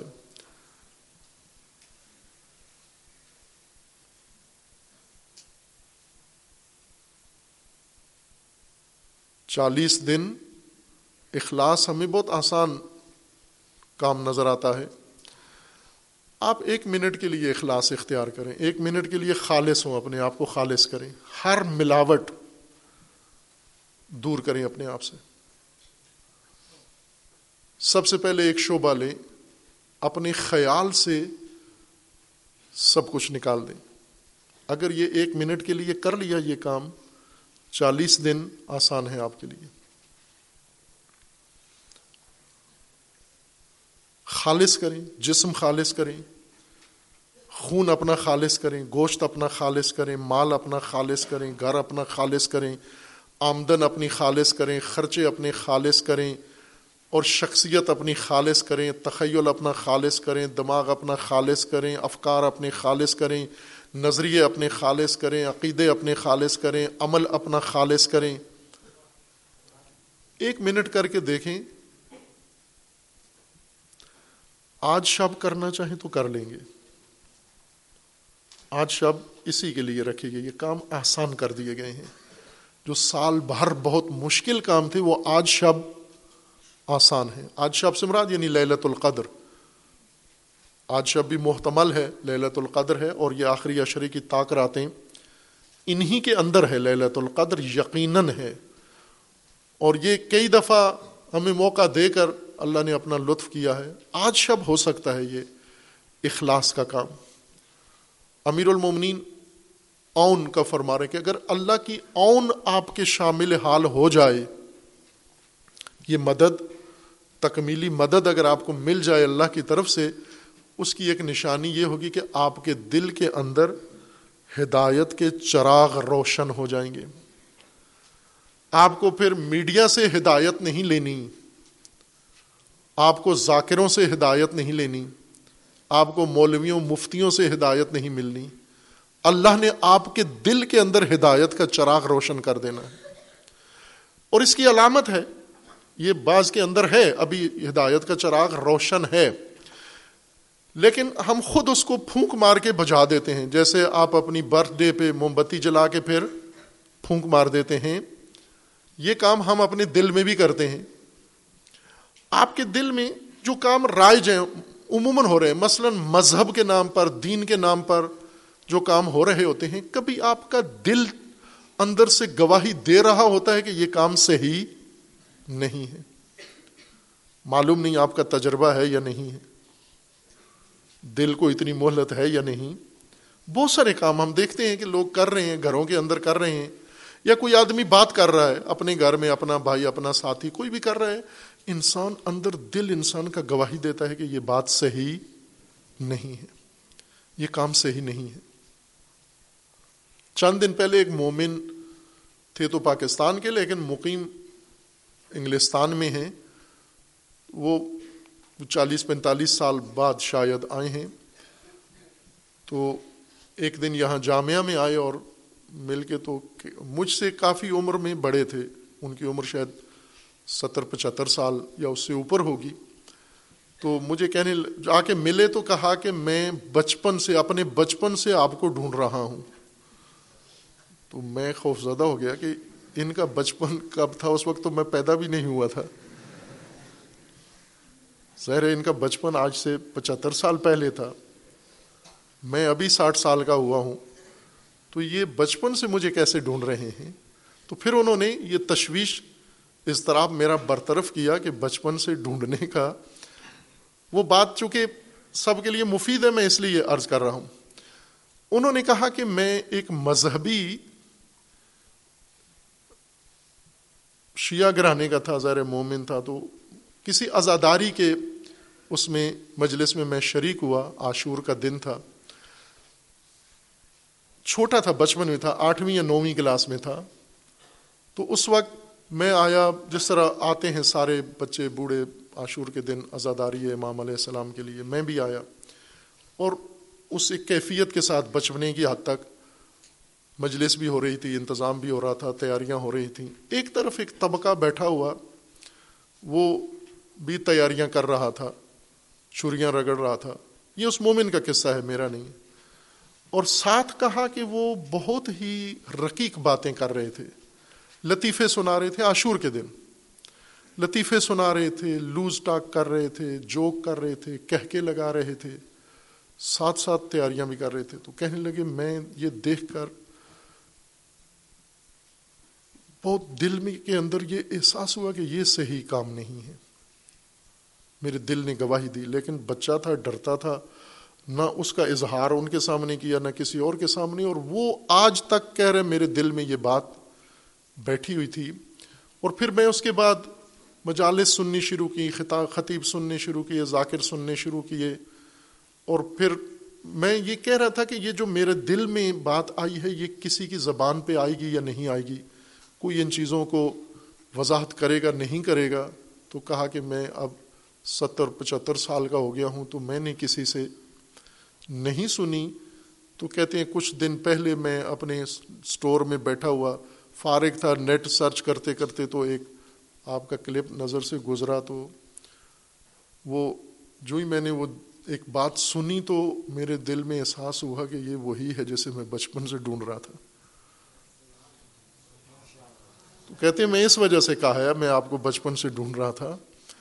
یعنی بعض اوقات آپ کے دل کے اندر ایک احساس اللہ پیدا کرتا ہے، خصوصاً جب فطرت آلودہ نہ ہوئی ہو۔ کوئی بھی بات، مثلا آج شب بہت سارے لوگ ہیں، کوئی حرکت کرتا ہے، آپ کے دل میں بات آتی ہے صحیح کام نہیں کر رہا یہ۔ لیکن آپ اس بات کو نظر انداز کر دیتے ہیں، یہ جو آپ کے دل میں اندر احساس پیدا ہوتا ہے، اس کو جھٹک دیتے ہیں۔ یہ جھٹک دینا ایسا ہی ہے جیسے اپنی سالگرہ پہ موم بتی جلا کے پھونک مار دیتے ہیں۔ ایسا کرتے ہیں نا، اس کو جشن کہتے ہیں ہم۔ موم بتی جلائی، پھونک مار دی، بجھا دی آپ نے۔ دل کے اندر ایک روشن چراغ جلا، پھونک مار کے بجھا دیا۔ کیوں؟ کہ یہ جو کر رہا ہے بات، یہ تو بڑا ہے، یہ تو بزرگ ہے، یہ تو والد ہے، یہ تو بھائی ہے، یہ تو ذاکر ہے، یہ تو مولانا ہے، یہ تو مفتی ہے، یہ تو کوئی اور ہے۔ جب یہ کام کر رہا ہے، اگرچہ مجھے اچھا نہیں لگ رہا، لیکن چونکہ یہ کر رہا ہے تو اچھا ہی ہوگا، لہذا اپنے اندر جلی ہوئی بتی کو بجھا دیتے ہیں۔ پھونک مار دیتے ہیں۔ آپ کے اندر جلتا ہے چراغ ہدایت کا۔ اللہ نے فطرت آپ کی بنائی ہے پاکیزہ۔ اللہ نے آپ کو رسول باطنی عقل دی ہے۔ آپ کی عقل اگر کسی چیز کو نہیں پسند کر رہی، عقل کو شہوت میں کبھی اشتباہ نہ لے لیں۔ عقل اور چیز ہے شہوت اور چیز ہے اگر واقعی عقل آپ کی پسند نہیں کر رہی، ایک چیز کو فطرت نہیں مان رہی، وہ کام ٹھیک نہیں ہے۔ یہ ہدایت کا چراغ ہے، اسے پھونک نہ مارا کرو۔ اسے نہ بجھایا کرو۔ آپ کے اندر بہت ساری چیزوں کی نفرت، بہت ساری چیزوں سے بیزاری موجود ہے۔ مثلا اگر کوئی نشہ کر رہا ہے، آپ کہتے ہو یہ ٹھیک کام کر رہا ہے۔ آپ کے دل میں احساس ہے کہ یہ غلط کام کر رہا ہے۔ لیکن دوسرے لمحے آپ اپنے اس چراغ کو پھونک مار کے بجھا دیتے ہو۔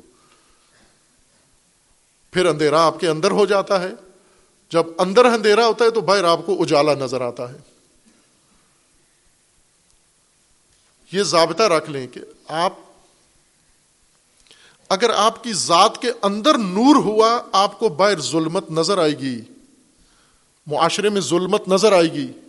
اگر اندر سے آپ نورانی ہوئے اور اگر اندر سے ظلمانی ہوئے تو آپ کو باہر معاشرے میں بڑا نور نظر آئے گا، بڑی روشنی نظر آئے گی۔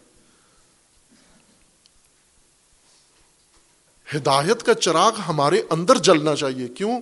کہ وہ نفس جس کے جو وہ فانوس، جو اللہ نے روشنی کے لیے بنایا ہے، اسی کا نام روح ہے، اسی کا نام نفس ہے، اسی کا نام دل ہے۔ اس فانوس میں چراغ جلنا چاہیے، بجھا ہوا نہ ہو۔ اگر اندر کا فانوس بجھا ہوا ہے، اگر اندر ہدایت کا چراغ نہیں جلا ہوا، باہر سے جو کچھ آپ سن رہے ہیں، یہ لوریاں ہیں۔ یہ قوالیاں ہیں، یہ شور شور شرابہ ہے، یہ غل گپاڑا ہے، یہ ہدایت نہیں ہے۔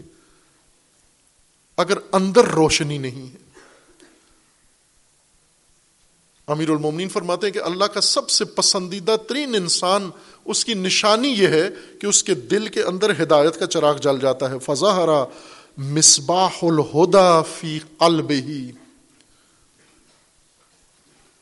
اپنے اپنے نفس کا جائزہ لیں، اپنے اپنے نفس کا۔ اگر کوئی بہت علامہ ہے، مبارک ہو، اس کو اپنے لیے ہے، ہمیں اس سے کوئی فیض نہیں۔ جب تک ہمارے اندر چراغ ہدایت نہیں جلتا، روشنی کا چراغ ہمارے اندر نہیں جلتا۔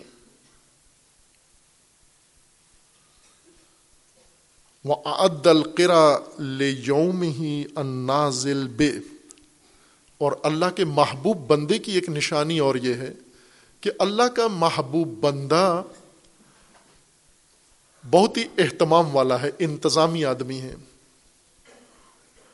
لاپرواہ نہیں ہے۔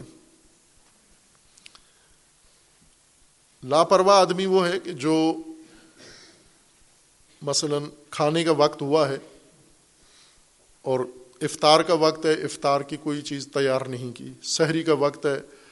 سوئی ہوئے ہیں۔ موبائل دیکھ دیکھ کے تھک کے وہیں سارا خاندان سو گیا۔ پھر موبائل بجتا رہا۔ وہ اس کا کیا کہتے ہیں، الارم پھر جاگے نہیں۔ تو صبح اٹھ کے پھر کہا، چونکہ آج سحری نہیں کی، لہٰذا اس لیے آج روزہ نہیں رکھتے۔ یہ کمزور لوگ ہیں۔ بد نظم اور بد انتظام۔ بد انتظامی لوگ ہیں یہ۔ کہ جو اپنے سحر و افطار کا تیار سامان نہیں کرتے وقت کے اوپر۔ یا کرا کہتے ہیں اس دسترخوان کو، اس کھانے کو جو مہمان کے لیے تیار کیا جاتا ہے۔ مہمان بلایا ہے اور پذیرائی بھول گئے۔ مہمان بلا کے اسے کھلانا کیا ہے، اسے پلانا کیا ہے، اس کی پذیرائی کیسے کرنی ہے، یہ بھول گئے، آپ فراموش کر گئے۔ ہم دوسروں کے لیے تو عموماً پرواہ کرتے ہیں۔ کم لوگ ہیں جو دوسروں کے لیے اس طرح کی لاپرواہی یا بد انتظامی کرتے ہوں۔ بعض کرتے بھی ہیں۔ آپ کا بھی تجربہ ہوگا، ہمارا بھی تجربہ ہے۔ ایک مومن نے خدا رحمت کرے اسے۔ طالب علمی کے زمانے میں میری دعوت کی اس نے۔ گھر بھی اس کا بہت دور تھا، جنگل میں۔ شہر کے مضافات میں تھا۔ اور وہاں جانے کے لیے میرے پاس پیسے بھی نہیں تھے۔ اس جنگل سے پیدل گئے۔ رات کو اس نے دعوت کی، جب وہاں پہنچے تو بیٹھے رہے، باتیں کرتا رہا، سنتا رہا۔ پھر جب کافی دیر ہم بیٹھے رہے، دو ڈھائی گھنٹے، تو اس نے وہاں پر پوچھا کہ کھانے کا سنائیں۔ کھانا، مجھے بڑا تعجب ہوا کہ یہ بندہ خدا مجھے کھانے پہ بلا کے۔ تو اب کہتا ہے کھانے کا سنا ہے اب وہ مروت میں ہم نے کہا، نہیں، کھانا کھا چکے ہیں۔ تو وہاں سے اسی طرح دعوت سے اٹھ کے آگے واپس پھر پیسے نہ ہونے کی وجہ سے پیدل اور جب واپس ہاسٹل میں پہنچے تو وہاں بھی کھانا نہیں تھا۔ خوب، یہ اس طرح کہ یہ ہوتا ہوگا آپ کے ساتھ بھی ہوا ہوگا، کہ مہمان بلا کے اس کے لیے کوئی اہتمام نہ کرے انسان۔ قرا اس سامان کو کہتے ہیں جو انسان مہمان کے لیے آمادہ کرتا ہے۔ مہمان بلایا ہے تو اس کی شان کے مطابق، اس کی حیثیت کے مطابق آپ اس کے لیے کھانا تیار کریں۔ یہ تو دوسروں کے لیے جو کرتا ہے۔ امیر المومنی فرماتے ہیں کہ یہ محبوب بندہ لوگوں کے نزدیک ہے جو مہمان بلا کے ان کی پذیرائی کا انتظام کرتا ہے، مہمان نوازی کرتا ہے۔ یہ محبوب الناس ہے۔ یہ محبوب اند اللہ نہیں ہے۔ اللہ کے نزدیک محبوب کون ہے؟ اللہ کے نزدیک محبوب وہ ہے کہ جس نے اپنے روزے حشر کے لیے، قیامت کے لیے، اپنی آخرت کے لیے یہ سارا سامان ابھی تیار کر لیا ہے۔ جب یہ وہاں جائے گا تو اپنا ہی بچھایا ہوا دسترخوان اس کو نظر آئے گا، اسی کا نام بہشت اور جنت ہے۔ اللہ کا محبوب بندہ ہدار پہ نہیں جنت میں جائے گا۔ اللہ کا محبوب بندہ جنت بنا کے جائے گا اپنے ساتھ۔ سب کچھ یہاں تیار کر کے اپنے ہاتھوں سے دسترخوان کس کے لیے؟ اپنے لیے۔ اللہ کے محبوب بندے کی اگر اس کو اللہ نے اون دے دی ہے، مدد دے دی ہے، ان من احب عباد اللہ الیہ عبدن آنہ اللہ علی نفسه جس کے نفس کی تکمیل و تربیت پر اللہ نے اس کو مدد دے دی ہے، یہ اللہ کا سب سے پسندیدہ بندہ ہے۔ اس کی ایک علامت یہ ہے کہ وہ عد القرا یوم نازل به اور گنتے جائیں ابھی، گنتی میرے ذہن سے نہیں ترتیب کے لحاظ سے کتنی، کون سی نمبر کی صفت ہے۔ اگلی صفت اللہ کے محبوب بندے کی۔ فقر ربا اللہ نف سے ہی البعیدہ و شدیدہ اگر کسی کو نفس میں، اپنے نفس کی تربیت میں، اپنے نفس کی تقویت میں، اپنے نفس کی پہچان میں، اپنے خودی کی بنانے میں اللہ کی مدد مل گئی کسی کو، اس کی ایک علامت یہ ہے کہ اس کو ناممکن کام ممکن نظر آتے ہیں۔ فقر ربا اللہ نفس ہی البعیدہ۔ مایوس لوگ ہوتے ہیں نا، کچھ لوگ ہوتے ہیں، یہ نہیں ہو سکتا۔ جیسے ابھی ہماری حالت بن گئی ہے، قومی طور پر مایوسی، مطلقہ مایوسی قوم کے اوپر چھائی ہوئی ہے۔ مایوسی کا مطلب یہ ہے کہ ہماری تقدیر میں یہ ظالمین، یہ بے رحم حکمران، یہ گندے اور ننگے سیاستدان، یہ متعصب فرقہ پرست مولوی، یہ لکھ دیے گئے ہیں۔ ہم نے انہی کے ساتھ، ہماری اولادوں نے، ہماری اگلی نسلوں نے انہی کے ساتھ زندگی گزارنی ہے۔ یہ مایوسی ہے۔ کہ یہ ہمارے لیے لکھ دیا گیا ہے، یوں نہیں ہے۔ آیا اس صورت حال کا خاتمہ ہو سکتا ہے؟ پاکستان کی قوم، پاکستان کے مسلمین، پاکستان کے مومنین اپنے ملک کو، اپنے آپ کو، اپنی قوم کو اس حالت سے نکال سکتے ہیں؟ مایوس لوگ نہ، جن کے نفس پر اللہ نے اون مدد نہیں بھیجی، وہ کہتے نہ، نہیں ہو سکتا، کچھ بھی نہیں ہو سکتا۔ یا میں اور آسان کر کے آپ کی خدمت میں عرض کروں کہ کیا امام علی علی امام ہے نا؟ امام علی کا نظام امامت اس سرزمین پر قائم کیا جا سکتا ہے یا نہیں کیا جا سکتا؟ مایوس کے نزدیک نہ ناممکن ہے۔ یہ ناممکن کہنا علامت ہے اس بات کی کہ اللہ کا پسندیدہ بندہ نہیں ہے اور اللہ نے اس کے نفس میں اپنی اون شامل نہیں کی۔ اس کے نفس کی تقویت نہیں کی۔ اس کے اندر ہدایت کا چراغ روشنی نہیں ڈالی۔ اس لیے اندر سے تاریخ ہے، باہر اس کو نورانیت نظر آتی ہے۔ لیکن اگر اللہ نے اس کو اپنی مدد پہنچا دی ہے، تو اس کی ایک علامت یہ ہے کہ فقر ربا اللہ نف سے ہی البعیدا وہ چیزیں جو بعید ہیں، دوسروں کو دور نظر آتی ہیں، وہ اسے بہت قریب نظر آتی ہیں۔ بہت سارے کام ہیں نا، ہم کہتے ہیں یہ نہیں ہو سکتے، یہ ناممکن ہے، یہ مشکل ہے، یہ تو ہو ہی نہیں سکتے۔ یعنی اندر اللہ نے دل میں کوئی طاقت نہیں ڈالی، کوئی شعور نہیں ڈالا۔ اللہ تبارک و تعالیٰ نے اس دل کو اپنے حال پہ چھوڑ دیا ہے۔ ایک اور خطبے میں ہے کہ سب سے برا انسان وہ ہے جس کو اللہ نے اپنے حال پہ چھوڑ دیا ہے۔ وکال اللہ الا نفس اپنے نفس کے سپرد کر دیا ہے۔ تو جدھر جا، ادھر ہی جا۔ تجھے اللہ نے نہیں روکنا۔ تو خود ایسی جگہ پر جا کر گرے گا، کھائی میں عبرت ناک میں۔ اور خود سمجھے گا کہ اللہ نے تیرا ہاتھ نہیں تھاما اور اللہ نے تیرے نفس کو اپنے حال پہ چھوڑ دیا۔ اب غد الخلائق اللہ مبغوز ترین مخلوق انسان اللہ کے نہیں، ہم محبوب ترین کی بات کر رہے ہیں۔ دوسرے خطبے میں ہے، ان اب غد الخلائق اللہ رجولان یا صنفان مبغوز ترین، ناپسندیدہ ترین انسان اللہ کی بارگاہ میں وہ ہیں رجل وکل اللہ الا نفس جس کی زمام اللہ نے خود اس کے اوپر ڈال دی، جا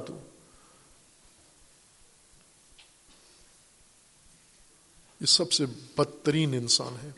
لیکن جو اللہ کا محبوب ہے، اللہ نے اس کا دل اپنے گرفت میں رکھا ہوا ہے۔ اس کے دل میں اللہ مایوسی پیدا نہیں ہونے دیتا۔ اور اس کے دل کے اندر خداون تبارک و تعالیٰ نے ایسی روشنی ہے کہ وہ کبھی کسی چیز کو بعید، ناممکن اور مشکل نہیں سمجھتا۔ کیوں؟ چونکہ اللہ، اس کا دل اللہ کے اختیار میں ہے۔ تو اللہ کے لیے کوئی چیز ناممکن ہے، اللہ کے لیے کوئی چیز بعید ہے، اللہ کے لیے کوئی چیز دشوار ہے، تو وہ دل جو اللہ سے متصل ہو جاتا ہے، اس کے لیے بھی کوئی چیز دشوار نہیں ہوتی۔ وہ شدیدہ شدت، تلخیاں، سختیاں۔ اگر اللہ کا محبوب انسان ہے تو سختیاں اس کے لیے آسان ہو جاتی ہیں، چونکہ دل اس کا اللہ کے پاس ہے۔ اور اللہ نے اس کے دل میں اپنی اون اور مدد ڈال دی ہے۔ اس لیے سختیوں کو پرواہ نہیں کرتا۔ سختیوں کی وجہ سے ارادے نہیں بدلتا، سختیوں کی وجہ سے میدان نہیں چھوڑتا، سختیوں کی وجہ سے گھبراتا نہیں ہے۔ سختیوں کی وجہ سے مایوس نہیں ہوتا۔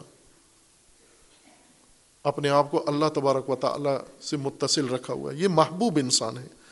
قربا اللہ نفس بعید جو چیزیں لوگوں کو بعید لگتی ہیں، وہ اسے بہت قریب لگتی ہیں۔ جیسا آپ دعائے عہد میں اپنے امام وقت سے یہ جملہ دہراتے ہیں نا، کہتے ہیں ان نہ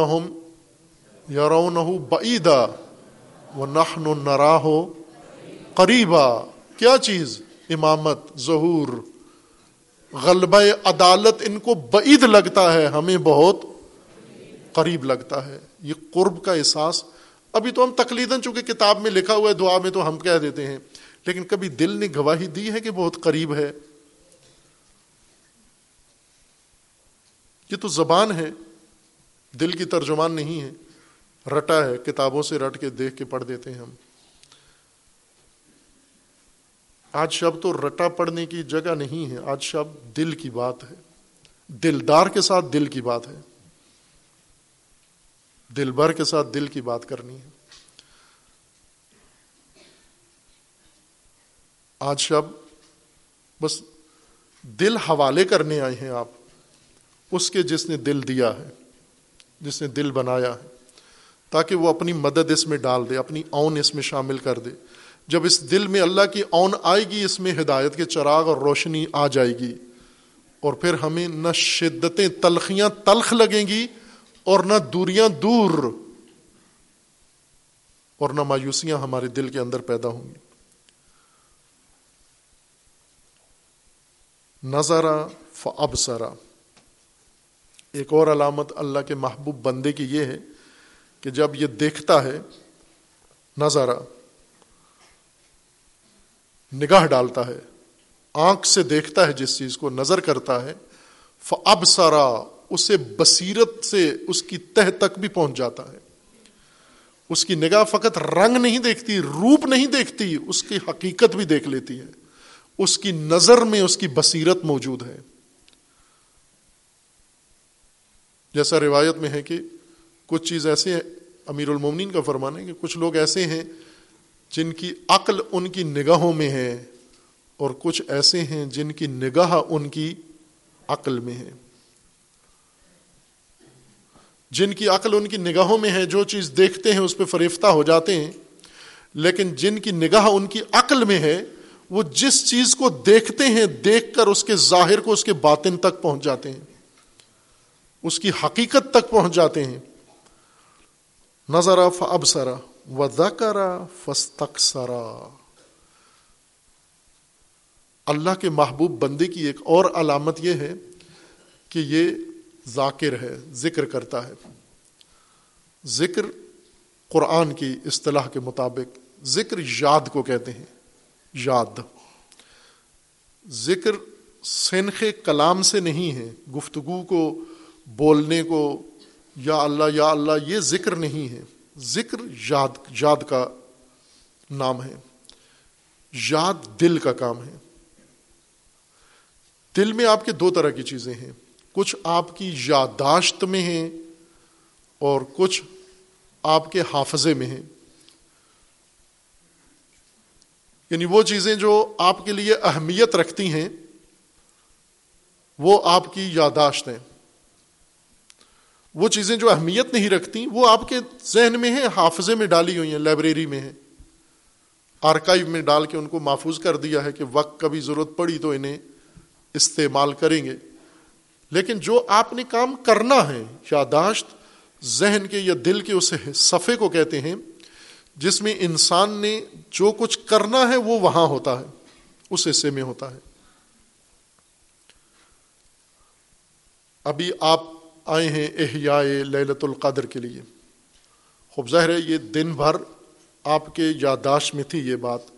یاداشت یا یاد اس دل کی آگاہی کو کہتے ہیں جس کے مطابق انسان اپنا ارادہ بناتا ہے۔ ہمارا ارادہ ہماری یاداشت کے مطابق ہوتا ہے۔ لیکن بہت ساری چیزیں ہمارے ذہن میں ہیں، ان کے مطابق ہم نے ارادہ نہیں کیا۔ سوچ ہے، شوق بھی ہے، لیکن ارادہ نہیں کیا، وہاں جانے کا، وہاں گئے بھی نہیں ہم۔ جانے کا ارادہ وہاں کا کیا جو یاداشت میں تھا۔ آپ نے اپنی یاد میں جو رکھا ہوا ہے، وہ آپ کا ارادہ بن جاتا ہے۔ اور جو ارادہ بنتا ہے، وہ آپ کا عمل بن جاتا ہے۔ اللہ کا محبوب انسان کون ہے؟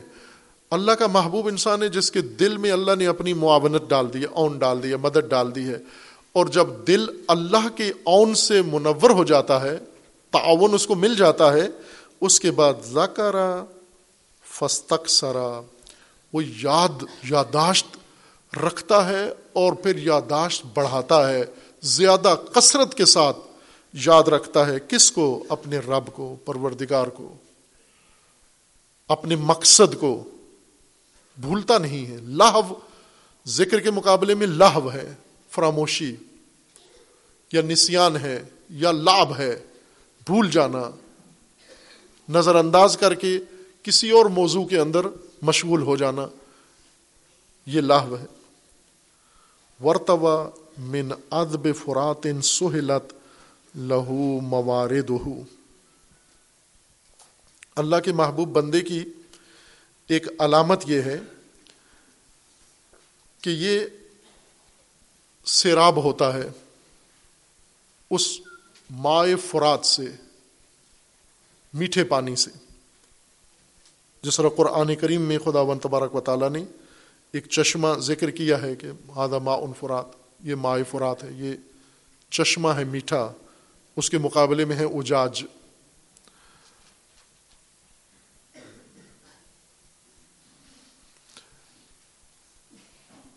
یہ فرات چشمہ فرات، میٹھے پانی کا چشمہ اللہ تبارک و تعالیٰ نے بنایا ہے، چشمہ فرات۔ اس کے مقابلے میں چشمہ اجاج ہے، کھارے پانی کا چشمہ۔ اس سے مقصود یہ نہیں کہ زمین پر کسی جگہ میٹھا پانی کا چشمہ ہے، اس کو تشبیح دی ہے مائع فرات سے، چونکہ کئی علاقے ایسے ہیں، صحرائی علاقے خصوصاً، جن کا پانی نیچے، زمین کے نیچے کھارا پانی ہے۔ کنویں، چشمے اگر ہیں تو کھارا پانی ہے۔ پینے کے قابل نہیں ہے۔ بلکہ بعض علاقوں کا تو کسی بھی استعمال کے قابل نہیں ہے۔ جیسے سمندری پانی ہوتا ہے، کھارا۔ اتنی کثرت سے سمندر ہے لیکن یہ پانی انسان کے کسی کام نہیں آتا۔ پینے کے لیے یا کھیتی باڑی کے لیے کام نہیں آتا۔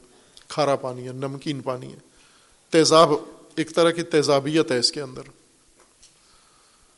لیکن جو چشموں سے بارشوں سے پانی اترتا ہے، یہ میٹھا پانی ہے کنویں میں پانی ہے، یا چشموں کا پانی، یہ میٹھا پانی ہے۔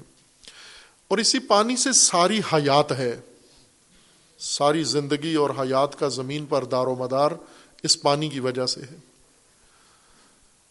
اللہ تبارک و تعالی نے انسانوں کے لیے ہدایت کا میٹھا چشمہ بنایا ہے۔ ہدایت کا میٹھا چشمہ۔ اب یہاں پاکستان میں ہمیں شاید اس تشبیح میں اتنی، چونکہ ہمیں بڑی پرنعمت سرزمین اللہ نے دی ہے، نعمتیں قدم قدم پہ اس کے، چپے چپے پہ اس کے نعمتیں ہی نعمتیں ہیں، زمین کے اوپر، زمین کے نیچے، جن میں سے ایک بڑی نعمت اللہ تعالیٰ کی اس میں پانی ہے، میٹھا پانی ہے۔ خصوصاً یہ پنجاب اور سندھ کا بعض علاقہ یا سرحد کا یہ میٹھے پانی کا علاقہ ہے۔ کچھ علاقے ہیں جن میں نہیں ہیں، سارا یہ علاقے۔ ان لوگوں کو یہ مثال زیادہ بہتر سمجھ میں آ جاتی ہے۔ جن کے پاس یہ کثرت سے میٹھا پانی ہے، گھروں میں نل کا گھر میں لگا ہوا ہے۔ شاید ان طالب علموں کو بالکل ہی سمجھ میں نہ آئے۔ یہ مثال چونکہ نل کے ان کے ہاسٹل میں لگے ہوئے ہیں، قدم قدم پہ لگے ہوئے ہیں، میٹھے پانی پیتے ہیں، استعمال میں لاتے ہیں۔ لیکن وہ لوگ جن کے پاس پانی ہے ہی نہیں، جیسے بعض علاقے ہیں، سنتے رہتے ہیں آپ۔ چولستان ایک سہارا ہے پاکستان کا، ہندوستان میں راجستھان۔ یہ ایک ہی سہارا ہے، ادھر راجستھان کہلاتا ہے، ادھر چولستان کہلاتا ہے۔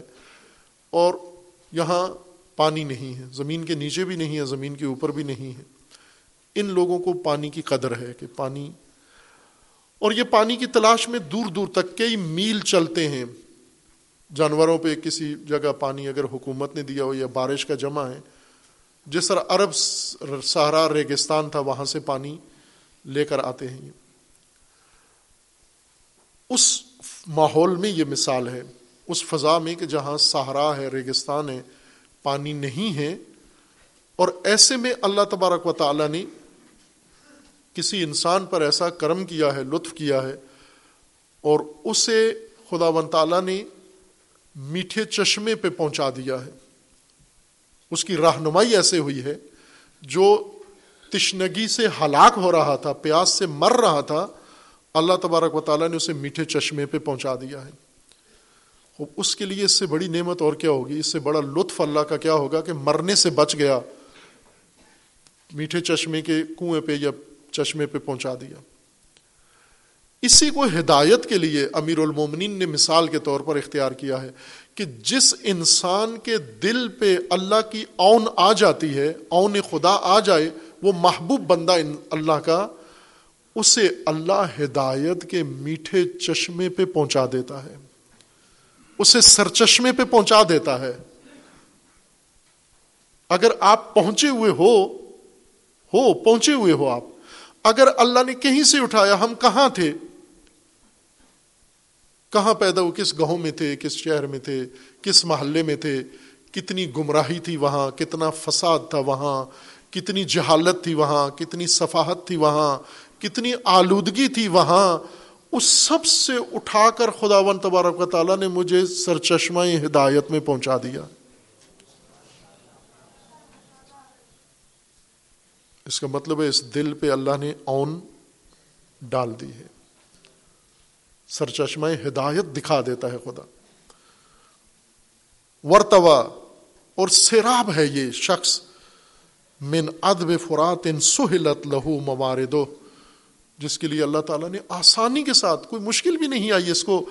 چشمہ ہدایت، میٹھے پانی کا چشمہ ڈھونڈنے میں اس کو مشکل بھی پیش نہیں آئی۔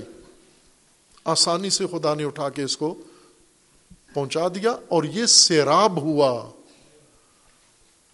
سب سے برا انسان روایت میں بھی ہے، سب سے بدبخت، شقی ترین انسان وہ ہے جو ماہ رمضان میں مغفرت سے محروم رہ جائے۔ یہ روایت میں رسول اللہ کا فرمان ہے خطبہ شعبانیہ میں ہے۔ سب سے بدبخت انسان وہ ہے جو ماہ رمضان میں مغفرت سے محروم رہ جائے۔ یعنی مغفرت کے پیچھے گیا ہی نہیں ہے، مغفرت طلب ہی نہیں کی، مغفرت کا اللہ سے سوال ہی نہیں کیا۔ اور اس سے بڑا بدبخت وہ ہے جو للت القدر کو محروم رہ جائے۔ یہ للت القدر ہدایت کا صاف شفاف چشمہ ہے اور یہ ماہ رمضان ہدایت کا صاف و شفاف چشمہ ہے۔ اور اگر یہ ماحول اللہ نے بنایا ہے آپ کے لیے، یہ ہدایت کا صاف و شفاف سر چشمہ ہے۔ اس دل پر اون اللہ کی آ گئی ہے اور وہ سیراب ہوا ہے اس سے۔ ویسے تو رمضان ظاہر ہے یہ چاند نظر آیا تو پوری زمین پہ رمضان ہے، لیکن کیا سب سیراب ہیں چشمہ رمضان سے؟ کیا سب سیراب جی بھر کے پی لیا ہے رمضان سے؟ آب فرات نہیں پیا، پیاسے بیٹھے ہیں۔ یعنی بدبخت کون ہے دوسرے لفظوں میں؟ جو میٹھے چشمے پہ بیٹھا ہوا پیاس سے مر جائے۔ وہ سب سے شقی انسان ہے۔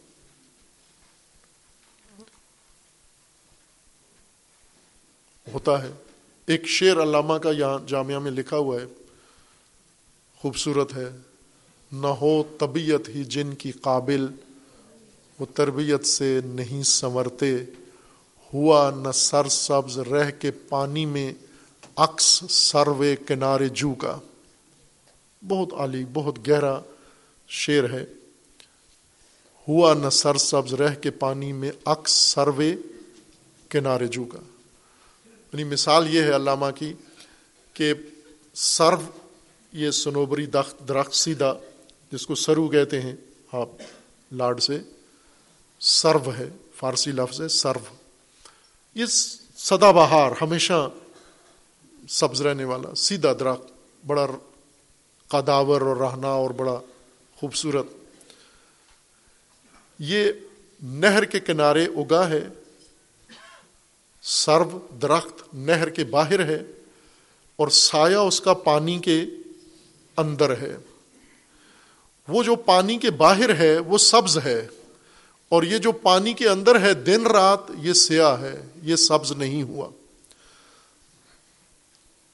اگر پانی سے سبز ہونا ہوتا تو سایہ سبز ہو چکا ہوتا، لیکن پانی سبز، سایہ سبز نہیں ہوا۔ کیونکہ اس کی طبیعت کے اندر اس کی فطرت میں سبز ہونا موجود ہی نہیں ہے، طبیعت ہی قابل نہیں ہے اس کی۔ اب آپ دیکھیں، ایسا ہوتا ہے کہ بعض اوقات وہ چیز جو کسی کو میسر آتی ہے، مثلا میں آج کی ہی مثال دے دوں۔ ابھی ہم سب یہاں اس چشمے کے اندر موجود ہیں۔ اس چشمے میں سائے کی طرح نہ رہیں۔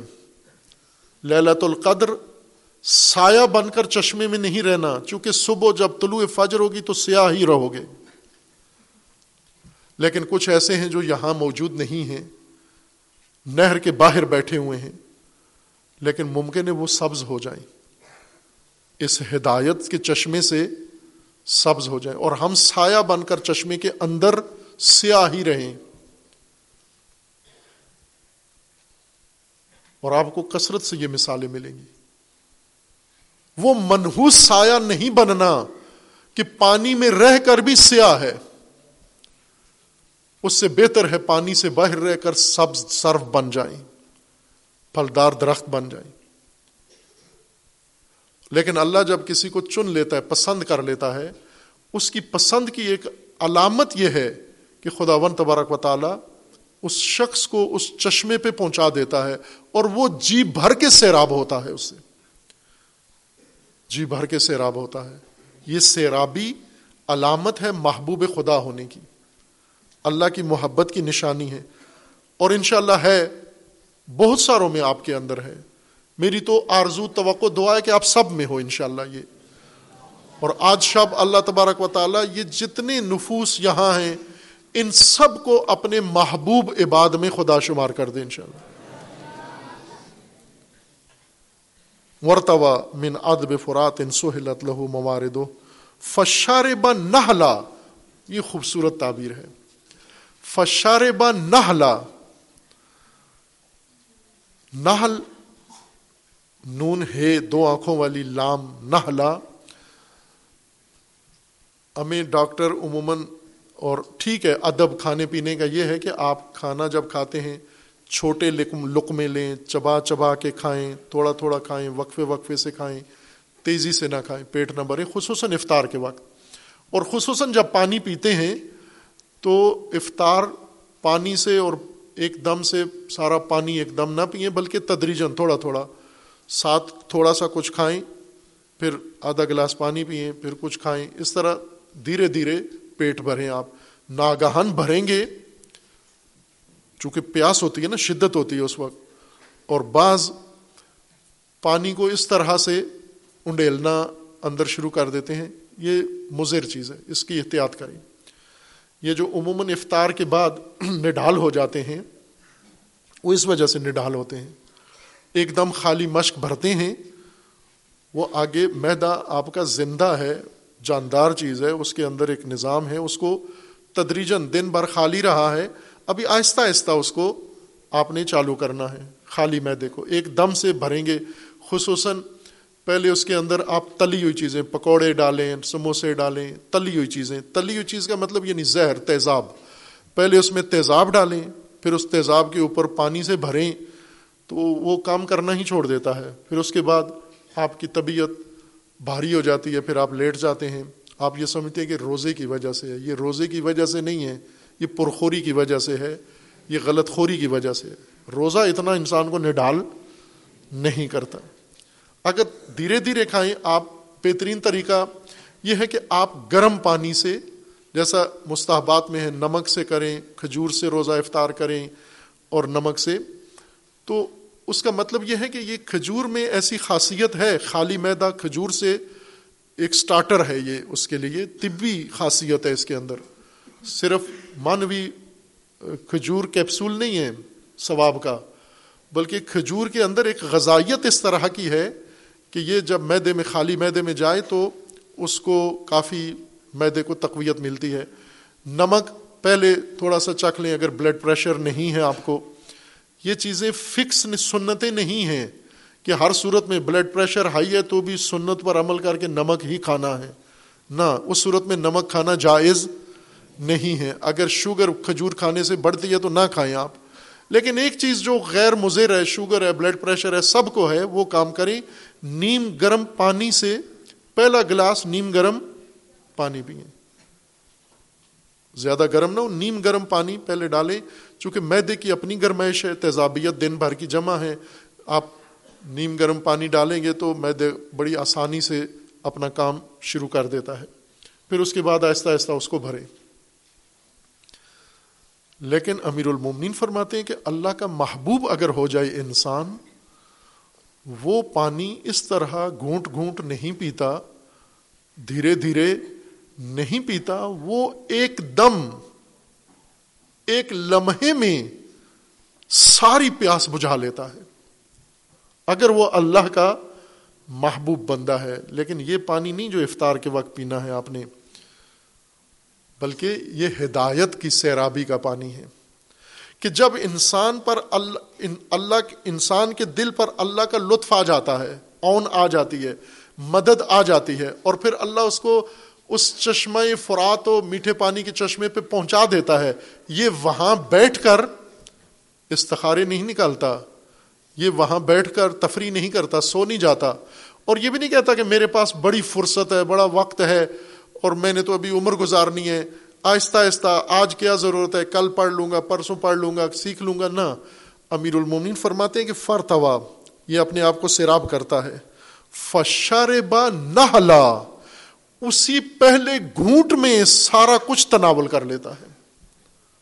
پہلی فرصت میں دوسرے دن پہ نہیں ٹالتا، اسے کیا معلوم کہ میں زندہ ہوں یا نہیں ہوں۔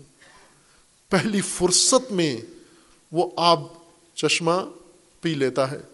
فشار بنہلا وسالہ کا سبیلن جدادا اور یہ شخص پھر اس کے بعد اب سیراب ہو گیا، اللہ کی اون اس کے دل میں آ گئی، یہ چشمہ ہدایت پہ پہنچ گیا۔ اس نے ہدایت کا مشروب سارا، پہلی فرصت میں، پہلے موقع پر ہی سارا تناول کر لیا۔ اور اب جب آمادہ ہو گیا تو نڈال نہیں ہوا، بلکہ چل پڑا۔ چل پڑا وسال کا سبیلن جدادا اب یہ ہموار تیار راستوں پر چل پڑا ہے اور چلتا جا رہا ہے۔ قد خلا سرابیل شہوات اگلی علامت یہ ہے کہ اگر اللہ کی مدد اس کے شامل حال ہو گئی ہے تو ایک علامت اس میں ظاہر ہوگی جس کے دل میں اون خدا آ گئی ہے۔ اس کی علامت اللہ کے محبوب بندے کی یہ ہے کہ شہوتوں کا لبادہ اتار کے پھینک دیتا ہے۔ لبادہ شہوات، سرابیل شہوات اتار کے پھینک دیتا ہے اپنے وجود کو پاک کر دیتا ہے ہوس بازی ختم کر دیتا ہے ہوس کنٹرول کر لیتا ہے اپنی۔ و تخلا من الحموم اللہ ہمن واحد انفرد بے اور ایک اور علامت یہ ہے، شہوتوں کا لبادہ اتار کے تمام غم و ہم دنیا جو ابھی اس کے وجود کو گھیرے ہوئے ہیں۔ اگر ایک ایک آدمی کو ابھی موقع دیں اسٹیج کے اوپر آ کے اپنی پریشانیاں بیان کرے۔ ایک رات پوری گزر جائے گی اور ایک آدمی کی پریشانیاں پھر بھی رہ جائیں گی۔ اتنی پریشانیوں میں ہم گرے ہوئے ہیں۔ اتنے غم ہیں ہمارے۔ اتنے ہم ہیں ہمارے۔ اتنی مشکلات ہیں ہماری۔ اور آج شب یہ انہی کی تیاری کر کے آئے ہیں نا کہ یہ ہم اللہ تعالیٰ کے سامنے سارے اپنے ڈھیر لگائیں گے۔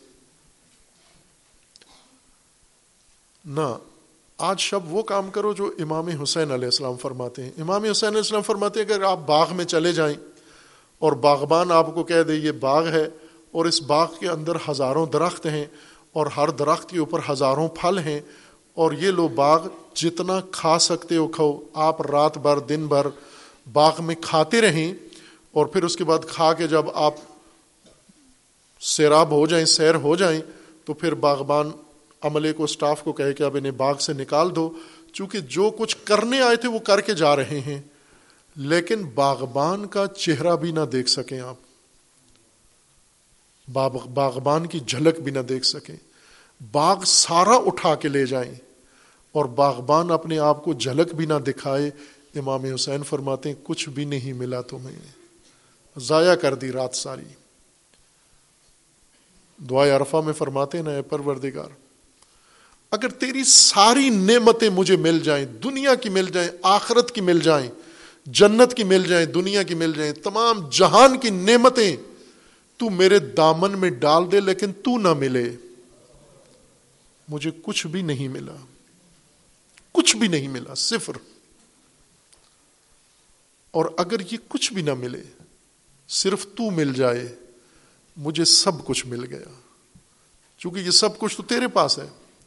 جب تو مجھے مل گیا، سب کچھ مل گیا۔ آج شب ہم باغ میں وقت ضائع نہ کر دیں سارا۔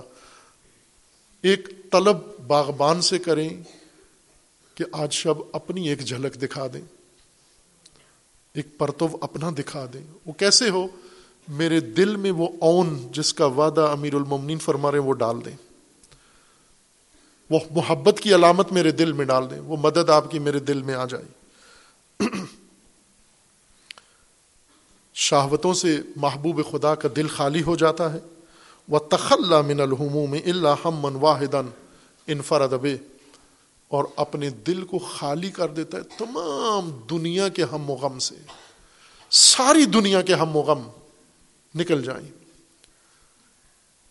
ایک بات آپ یہ ذاکروں سے سنتے ہیں کثرت سے، فضائل امیر المومنین میں، کہ شب ہجرت امیر المومنین رسول اللہ کے بستر پہ سوئے۔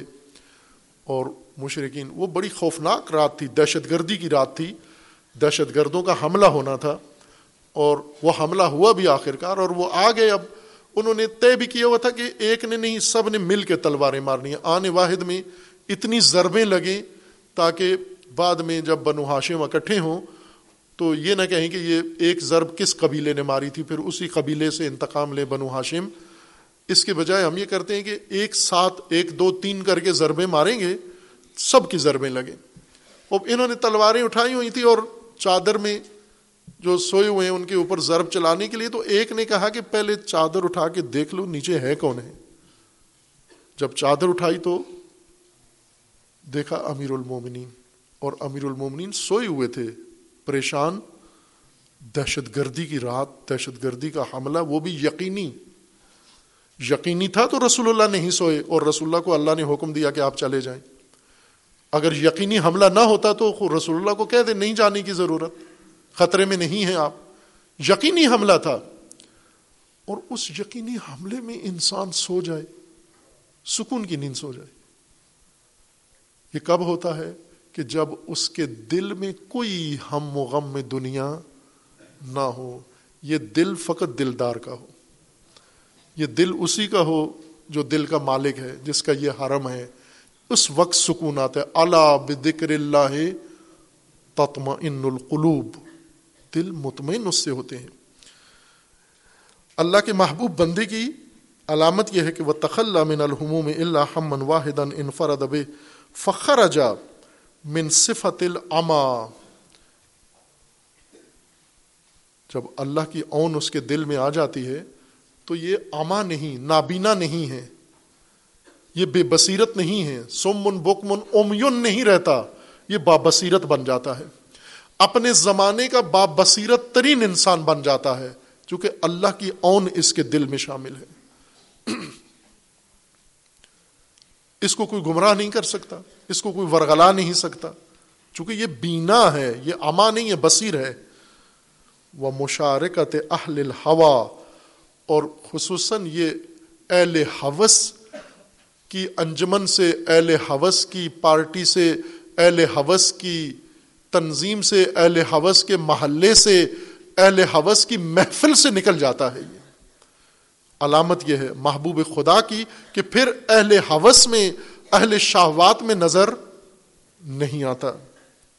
وہ سارا من مفاتی ہے ابوا بالہدا و مغالی کے ابوا ردا اور یہ شخص جس پر اللہ، جس کے دل پر اللہ کی اون آ جائے، اور یہ محبوب خدا ہے، جب اس کا دل روشن ہو جاتا ہے، مصباح ہدایت، اس میں چراغ ہدایت جل جاتا ہے، یہ ہدایت کے سرچشمے سے سیراب ہو جاتا ہے، اور اللہ تبارک و تعالیٰ کی طرف سے اس کے اندر ہر وہ خوبی آ جاتی ہے، کمال آ جاتا ہے، جو اللہ نے اس کو دیا ہے، اس کے بعد یہ ہدایت کے ابواب کی چابی بن جاتا ہے۔ یہ خود کلید ہے۔ باب ہدایت کو کھولنے کی چابی ہے یہ۔ چابی بردار نہیں ہے۔ آپ یہ دعاؤں کی کتاب ہے، اس کا عنوان ہے مفاتی ہل جنان۔ جنت کی چابیاں۔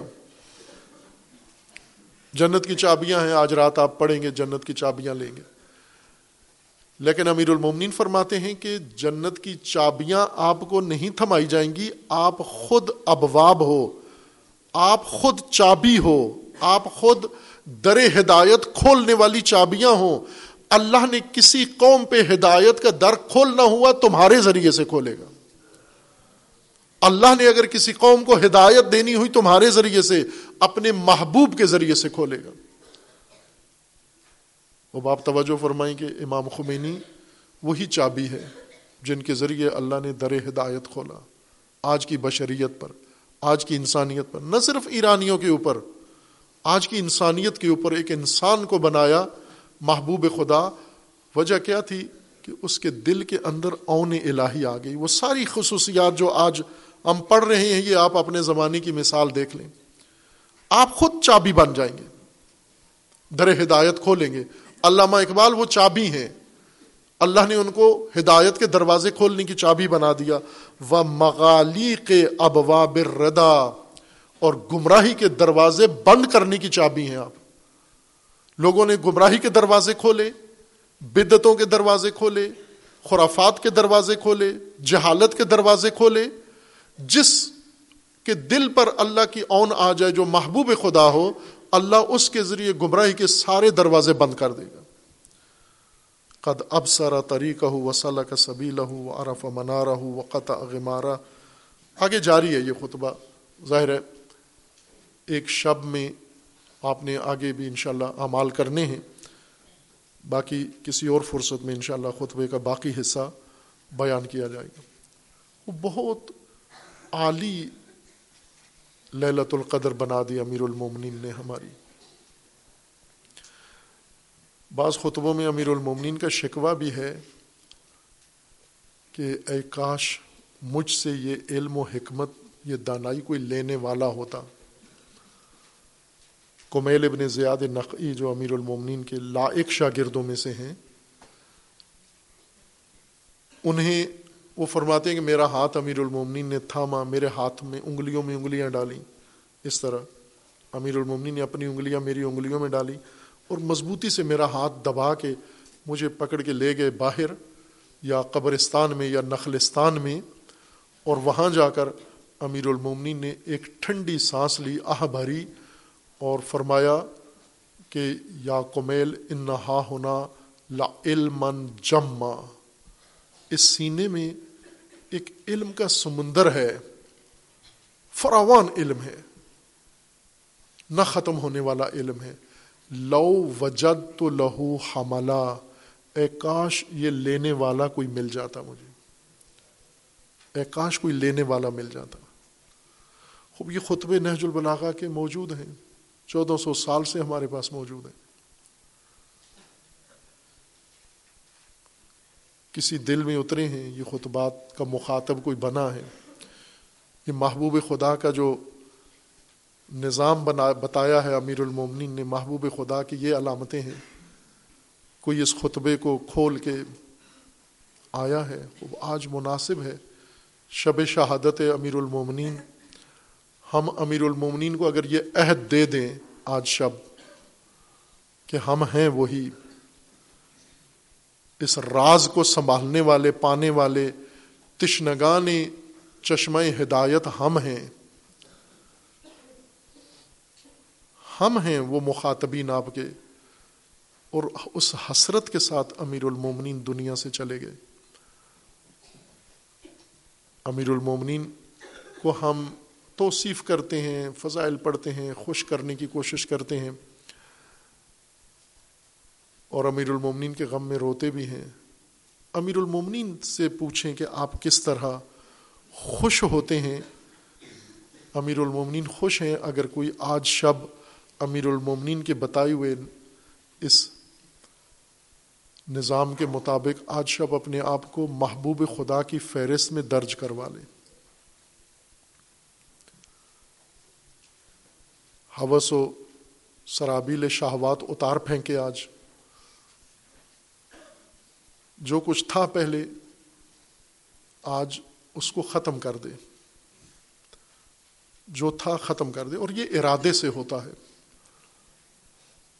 چونکہ انسان فائل ارادی ہے، ارادے سے سب کچھ کرتا ہے۔ ابھی جو کچھ ہم ہیں، ارادے سے بنے ہوئے ہیں۔ ارادے سے جو کچھ عمارت بنی ہوئی تھی، وہ ختم کر دیں۔ اور پھر یہ نقشہ جو آج امیر المومنین کا سنا ہے، اس کو مد نظر رکھیں۔ اور پھر اپنے رب کی بارگاہ میں اپنا دل اپنے رب کو دے دیں تاکہ اپنی اون آپ کے نفس میں اور دل میں ڈال دے۔ اور جب اون الہی آئے گی، یہ ساری علامتیں آپ کے نفس میں ظاہر ہو جائیں گی۔ اور اگر یہ علامتیں ظاہر ہوتی ہیں، پھر عمر بھر شکر ترک نہ کرنا۔ یہ تقدیر اپنی آج شب امیر المومنین کی قیادت اور امیر المومنین کی امامت میں طے کریں یہ شب۔ احساسات کے ساتھ نہیں، دل کے ساتھ۔ معاملہ سارا دل کا ہے۔ جو رواج ہے وہ بھی کریں، لیکن اصل کام نہ بھولیں۔ جیسا پہلے کہا تھا کہ مستحبات ضرور بجا لائیں، لیکن واجبات ترک نہ ہوں۔ واجبات للت القدر، یہ مقدر بنانا، یہ تقدیر بنانا۔ اور آج حب خدا لے کے جانا، جس کا وعدہ اللہ تبارک و تعالیٰ نے کیا ہے۔ اور ایک نشانی تو ظاہر ہے اس خطبے کے مطابق کہ اللہ جس کو اپنا محبوب چنتا ہے، اسے سرچشمہ ہدایت پہ پہنچا دیتا ہے۔ اور پھر وہ اس سے سیراب ہوتا ہے۔ کس طرح سیراب ہوتا ہے؟ فشر و نہلا گھونٹ گھونٹ کر کے نہیں، ایک دفعہ یک مشت سیراب ہو جاتا ہے۔ تمام حقیقت اپنے اندر منتقل کر لیتا ہے۔ چونکہ ارادے کا کام ہے، ارادے میں تو گھونٹ گھونٹ نہیں ہوتا۔ ارادہ تو ایک ہی دفعہ انسان کرتا ہے اور پھر اللہ کی طرف سے وہ سب کچھ ایک دفعہ انسان کے وجود میں منتقل ہو جاتا ہے۔ اگر یہ کام ہم آج امیر المومنین کے اقتدا میں کر لیں، یہ سب سے بڑی خوشی امیر المومنین کو اس بات کی ہے کہ اگر اہل کوفہ میرے وفادار نہیں تھے، میرے تعلیم لینے کے لیے تیار نہیں تھے، تو بالآخر ایک نسل ایسی پیدا ہو گئی ہے جو میری بندگی کے طریقے کو اپنائے۔ اور جب امیر المومنین کی بندگی کو اپنائے تو امیر المومنین والی کیفیت آپ کی ہوگی۔ امیر المومنین کو جب ضربت لگی تو آہو واویلا نہیں کیا۔ بلکہ فرمایا، فز تو و رب کعبہ۔ رب کعبہ کی قسم میں کامیاب ہو گیا، فائز ہو گیا۔ ہم میں ہے کوئی ایسا جو ضربت لگے اور کہے، فز تو؟ ہم میں ہے جس کو شدید تلخیاں آسان لگتی ہوں، جس کو ناممکن کام آسان لگتے ہوں۔ وہ منزل آج حاصل کرنی ہے، آج شب۔ ایسا نہ ہو جیسے آئے ہیں، ویسے ہی اٹھ کے صبح چلے جائیں۔ سائی کی طرح، نہ سرو کی طرح۔ اگر خشک آئے تھے تو تر ہو کے جانا ہے۔ اگر سیاہ آئے تھے، سفید روح ہو کے جانا ہے۔ سرسبز ہو کے جانا ہے۔ اس طرح سے کہ امیر المومنین گواہی دیں، حشر میں شفاعت بھی کریں کہ اے پروردگار، یہی ہیں وہ جنہیں میں نے تیرے محبوب ہونے کا طریقہ بتایا تھا اور انہوں نے اپنا لیا ہے۔ وہ گواہی امیر المومنین سے لے کے جائیں عزیزان۔ یہ سب سے بڑا کام ہے جو آج شب ہم امیر المومنین کی اقتدا میں اور امامت میں کریں۔ اور پھر وہ تمام کام جن سے مایوس ہیں، ملک آپ کا، مملکت آپ کی، جو تواغید کے اختیار میں، شیطانوں کے اختیار میں، ظالموں کے اختیار میں ہیں۔ وہ سب آپ کہہ سکتے ہیں کہ امیر المومنین کی قیادت میں یہ سب کچھ ہو سکتا ہے۔ گلا کیا تھا امیر المومنین کا؟ شکوہ کیا تھا؟ کہ میں جس کام کے لیے آیا ہوں، تم اس کے لیے آمادہ ہی نہیں ہو۔ کیوں فرمایا امیر المومنین نے؟ فض تو ورب الکعبہ۔ اور متعدد خطبات ہیں اور مکتوبات ہیں امیر المومنین میں، جن میں امیر المومنین بعض علماء کے بقول خطبات نہج البلاغہ کے تناظر میں کہ جنگ سفین کے بعد امیر المومنین کا دل ٹوٹ گیا، دل گرفتہ تھے۔ پھر امیر المومنین کی حسرت ختم ہو گئی۔ اب دنیا میں رہنا امیر المومنین کے لیے گران ہو گیا، جنگ سفین کے بعد۔ لب و لہجہ بدل گیا امیر المومنین کا۔ خوب، لب، کیا ہوا جنگ سفین میں؟ کیا معاویہ اور امر ابن آس ان کے ہیلوں سے امیر المومنین کا دل بجھ گیا؟ نہ، ان سے نہیں بجھا۔ کن سے بجھا؟ وہ جو اپنے پہلو میں کھڑے ہوئے تھے۔ ان کے رویوں سے دل بجھ گیا۔ دشمن سے نہیں اکتائے، ان سے دل بجھ گیا کہ ان کے ذریعے کچھ بھی نہیں کیا جا سکتا۔ امیر المومنین عزیزان من، آج امیر المومنین نے جو کہا، فز تو ورب الکعبہ، میں نجات پا گیا. یعنی میری جان چھوٹ گئی۔ کس سے؟ نہ دشمن سے۔ یہ جو اپنے آپ کو مجھ سے چپکائے ہوئے ہیں اور جنہوں نے یہ دن مجھے دکھایا ہے، ان سے میری جان چھوٹ گئی۔ فس تو ورب الکعبہ۔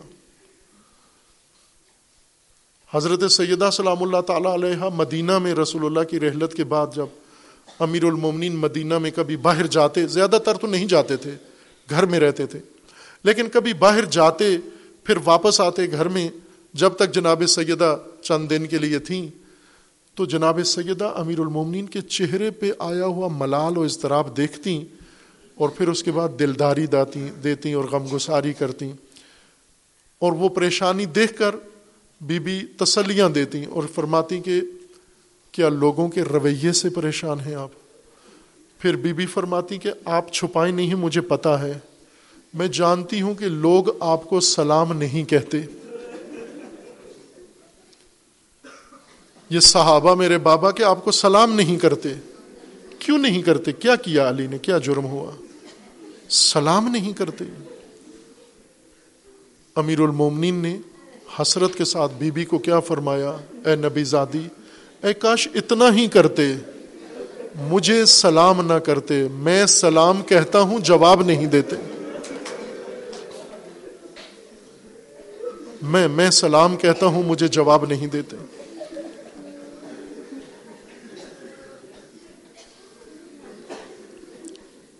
اب یہ غم امیر المومنین کے دل میں تھا۔ پھر جب حکومت مل گئی امیر المومنین کوفہ کی مسجد میں ایک دن تشریف لے گئے، دیکھا ایک گروہ بیٹھا ہوا زار و قطار رو رہے ہیں، باتیں بھی کرتے ہیں اور گریا ازاری بھی کرتے ہیں۔ امیر المومنین نے ان سے پوچھا کہ کیوں رو رہے ہو؟ ہوا کیا ہے؟ مشکل کیا ہے تمہاری؟ انہوں نے اپنے درد بیان کرنا شروع کیے۔ ایک نے کہا، میرا بچہ مر گیا۔ ایک نے کہا، میرا مال ڈوب گیا۔ ایک نے کہا، میرا نقصان ہو گیا۔ ایک نے کہا، میرا سب کچھ لوٹ گیا۔ یہ سب سن کے امیر المومنین نے فرمایا، ان باتوں پہ رو رہے ہو۔ کہا ہاں مولا انہی باتوں پہ رو رہے ہیں۔ تو فرمایا، مرد تو ان باتوں پہ نہیں رویا کرتے۔ یہ مردوں کے رونے والی باتیں تو نہیں ہیں۔ مرد نہیں روتے یہاں۔ تو پوچھنے لگے، مولا فرمائیے، مرد کب روتے ہیں؟ کہاں روتے ہیں؟ پھر امیر المومنین نے حسرت سے اپنے سینے پہ ہاتھ رکھ کے فرمایا، مرد ان غموں پہ روتے ہیں جو علی کے سینے میں ہیں۔ وہ دکھ جو علی کے اندر موجود ہے۔ پھر وہ پوچھنے لگے، وہ کیا دکھ ہے مولا؟ پھر تھوڑی سی جھلک دکھائی امیر المومنین نے۔ لیکن ان کے حال کو دیکھ کر پھر روک لیا، آگے کچھ نہیں بیان کیا۔ وہ کیا منظر تھا کہ جب جناب سیدہ اپنا حق جب لینے گئی تھی اور پھر ناکام جب واپس لوٹی نہیں ملا جس کیفیت کے ساتھ بی بی واپس آئیں، وہ امیر المومنین کی آنکھوں کے سامنے تھا۔ امیر المومنین گھر میں تھے۔ مسجد سے گھر کا فاصلہ کتنا تھا؟ ایک در مسجد کا تھا، دوسرا بی بی کے حجرے کا تھا۔ اتنا فاصلہ نہیں تھا، لیکن بہت وقت لگا مسجد سے گھر پہنچتے ہوئے۔ کبھی اٹھتی، کبھی بیٹھتی تھی۔ ام ایمن پوچھتی ہیں بی بی کیا ہوا ناگہان آپ کو؟ آپ بار بار بیٹھ کیوں جاتی ہیں؟ بی بی فرماتی مجھ سے چلا نہیں جاتا۔ میری ٹانگوں کی طاقت ختم ہو گئی ہے۔ میں چل نہیں سکتی۔ پھر بی بی نے اپنے آپ کو گھر تک پہنچایا۔ جب پردے کے پیچھے دیکھا امیر المومنین مسترب کھڑے ہوئے ہیں اپنے گھر کے اندر۔ بی بی وہیں ریت پہ بیٹھ گئی بیٹھ کر ایک جملہ کہا جس نے علی کو تڑپا دیا۔ علی کوفہ میں شہادت کے وقت تک اس جملے پہ روتے رہے۔ وہ کیا فرمایا بی بی نے؟ علی علیہ السلام کو خطاب کر کے کہتے ہیں، امیر المومنین نے جب کہا کہ لگتا ہے حق نہیں ملا، تو رو کے فرماتی ہیں، صرف حق نہیں مجھے جٹلایا گیا ہے۔ اور پھر اس کے بعد ایسے درد بھرے انداز سے، ایسے دکھیا انداز سے، جناب زہرا نے علی کو وہ جملہ کہا کہا، کیا کہا؟ اے علی، اے کاش اس دن کو دیکھنے سے پہلے ہی میں مر گئی ہوتی۔ اے کاش میں مر گئی ہوتی، میں زندہ نہ ہوتی۔ یہ وہی جملہ ہے جو قرآن نے حضرت مریم طاہرہ سے نقل کیا۔ مریم کے ساتھ کیا ہوا یہ جملہ کیوں نکلا؟ کہ جب یہود نے، جب یہود نے، یہود کے علماء نے، یہود کے اخبار نے جب اس پاک دامن بی بی کو گود میں بچہ دیکھ کر تہمت لگائی، وہ پاکیزہ بی بی اس کا دل ٹوٹ گیا اور وہ آسمان کی طرف رخ کر کے کہتی ہے، اے خدایا، اے کاش میں مر گئی ہوتی۔ میں ہوتی ہی نہ، آج یہ دن نہ دیکھتی۔ جناب زہرا نے فرمایا، اے علی، اے کاش میں مر گئی ہوتی۔ مت تو قبل ہادا اے آج میں زندہ نہ ہوتی۔ اور پھر، اے کاش کوئی ان غموں کو تسلی دینے والا ہوتا، علی کو تسلیت کہنے والا ہوتا، لیکن ہر روز علی کے غم میں اضافہ ہوتا گیا۔ اور پھر جب امیر المومنین نے زمام حکومت سنبھالی، تو ایک طرف ظالمین، ایک طرف ناقصین، ایک طرف قاستین، ایک طرف مارقین، یہ باری باری امیر المومنین کے خلاف بغاوتیں اور شورشیں کرتے رہے، لیکن ان سے بھی علی کا دل اتنا ملول نہیں ہوا۔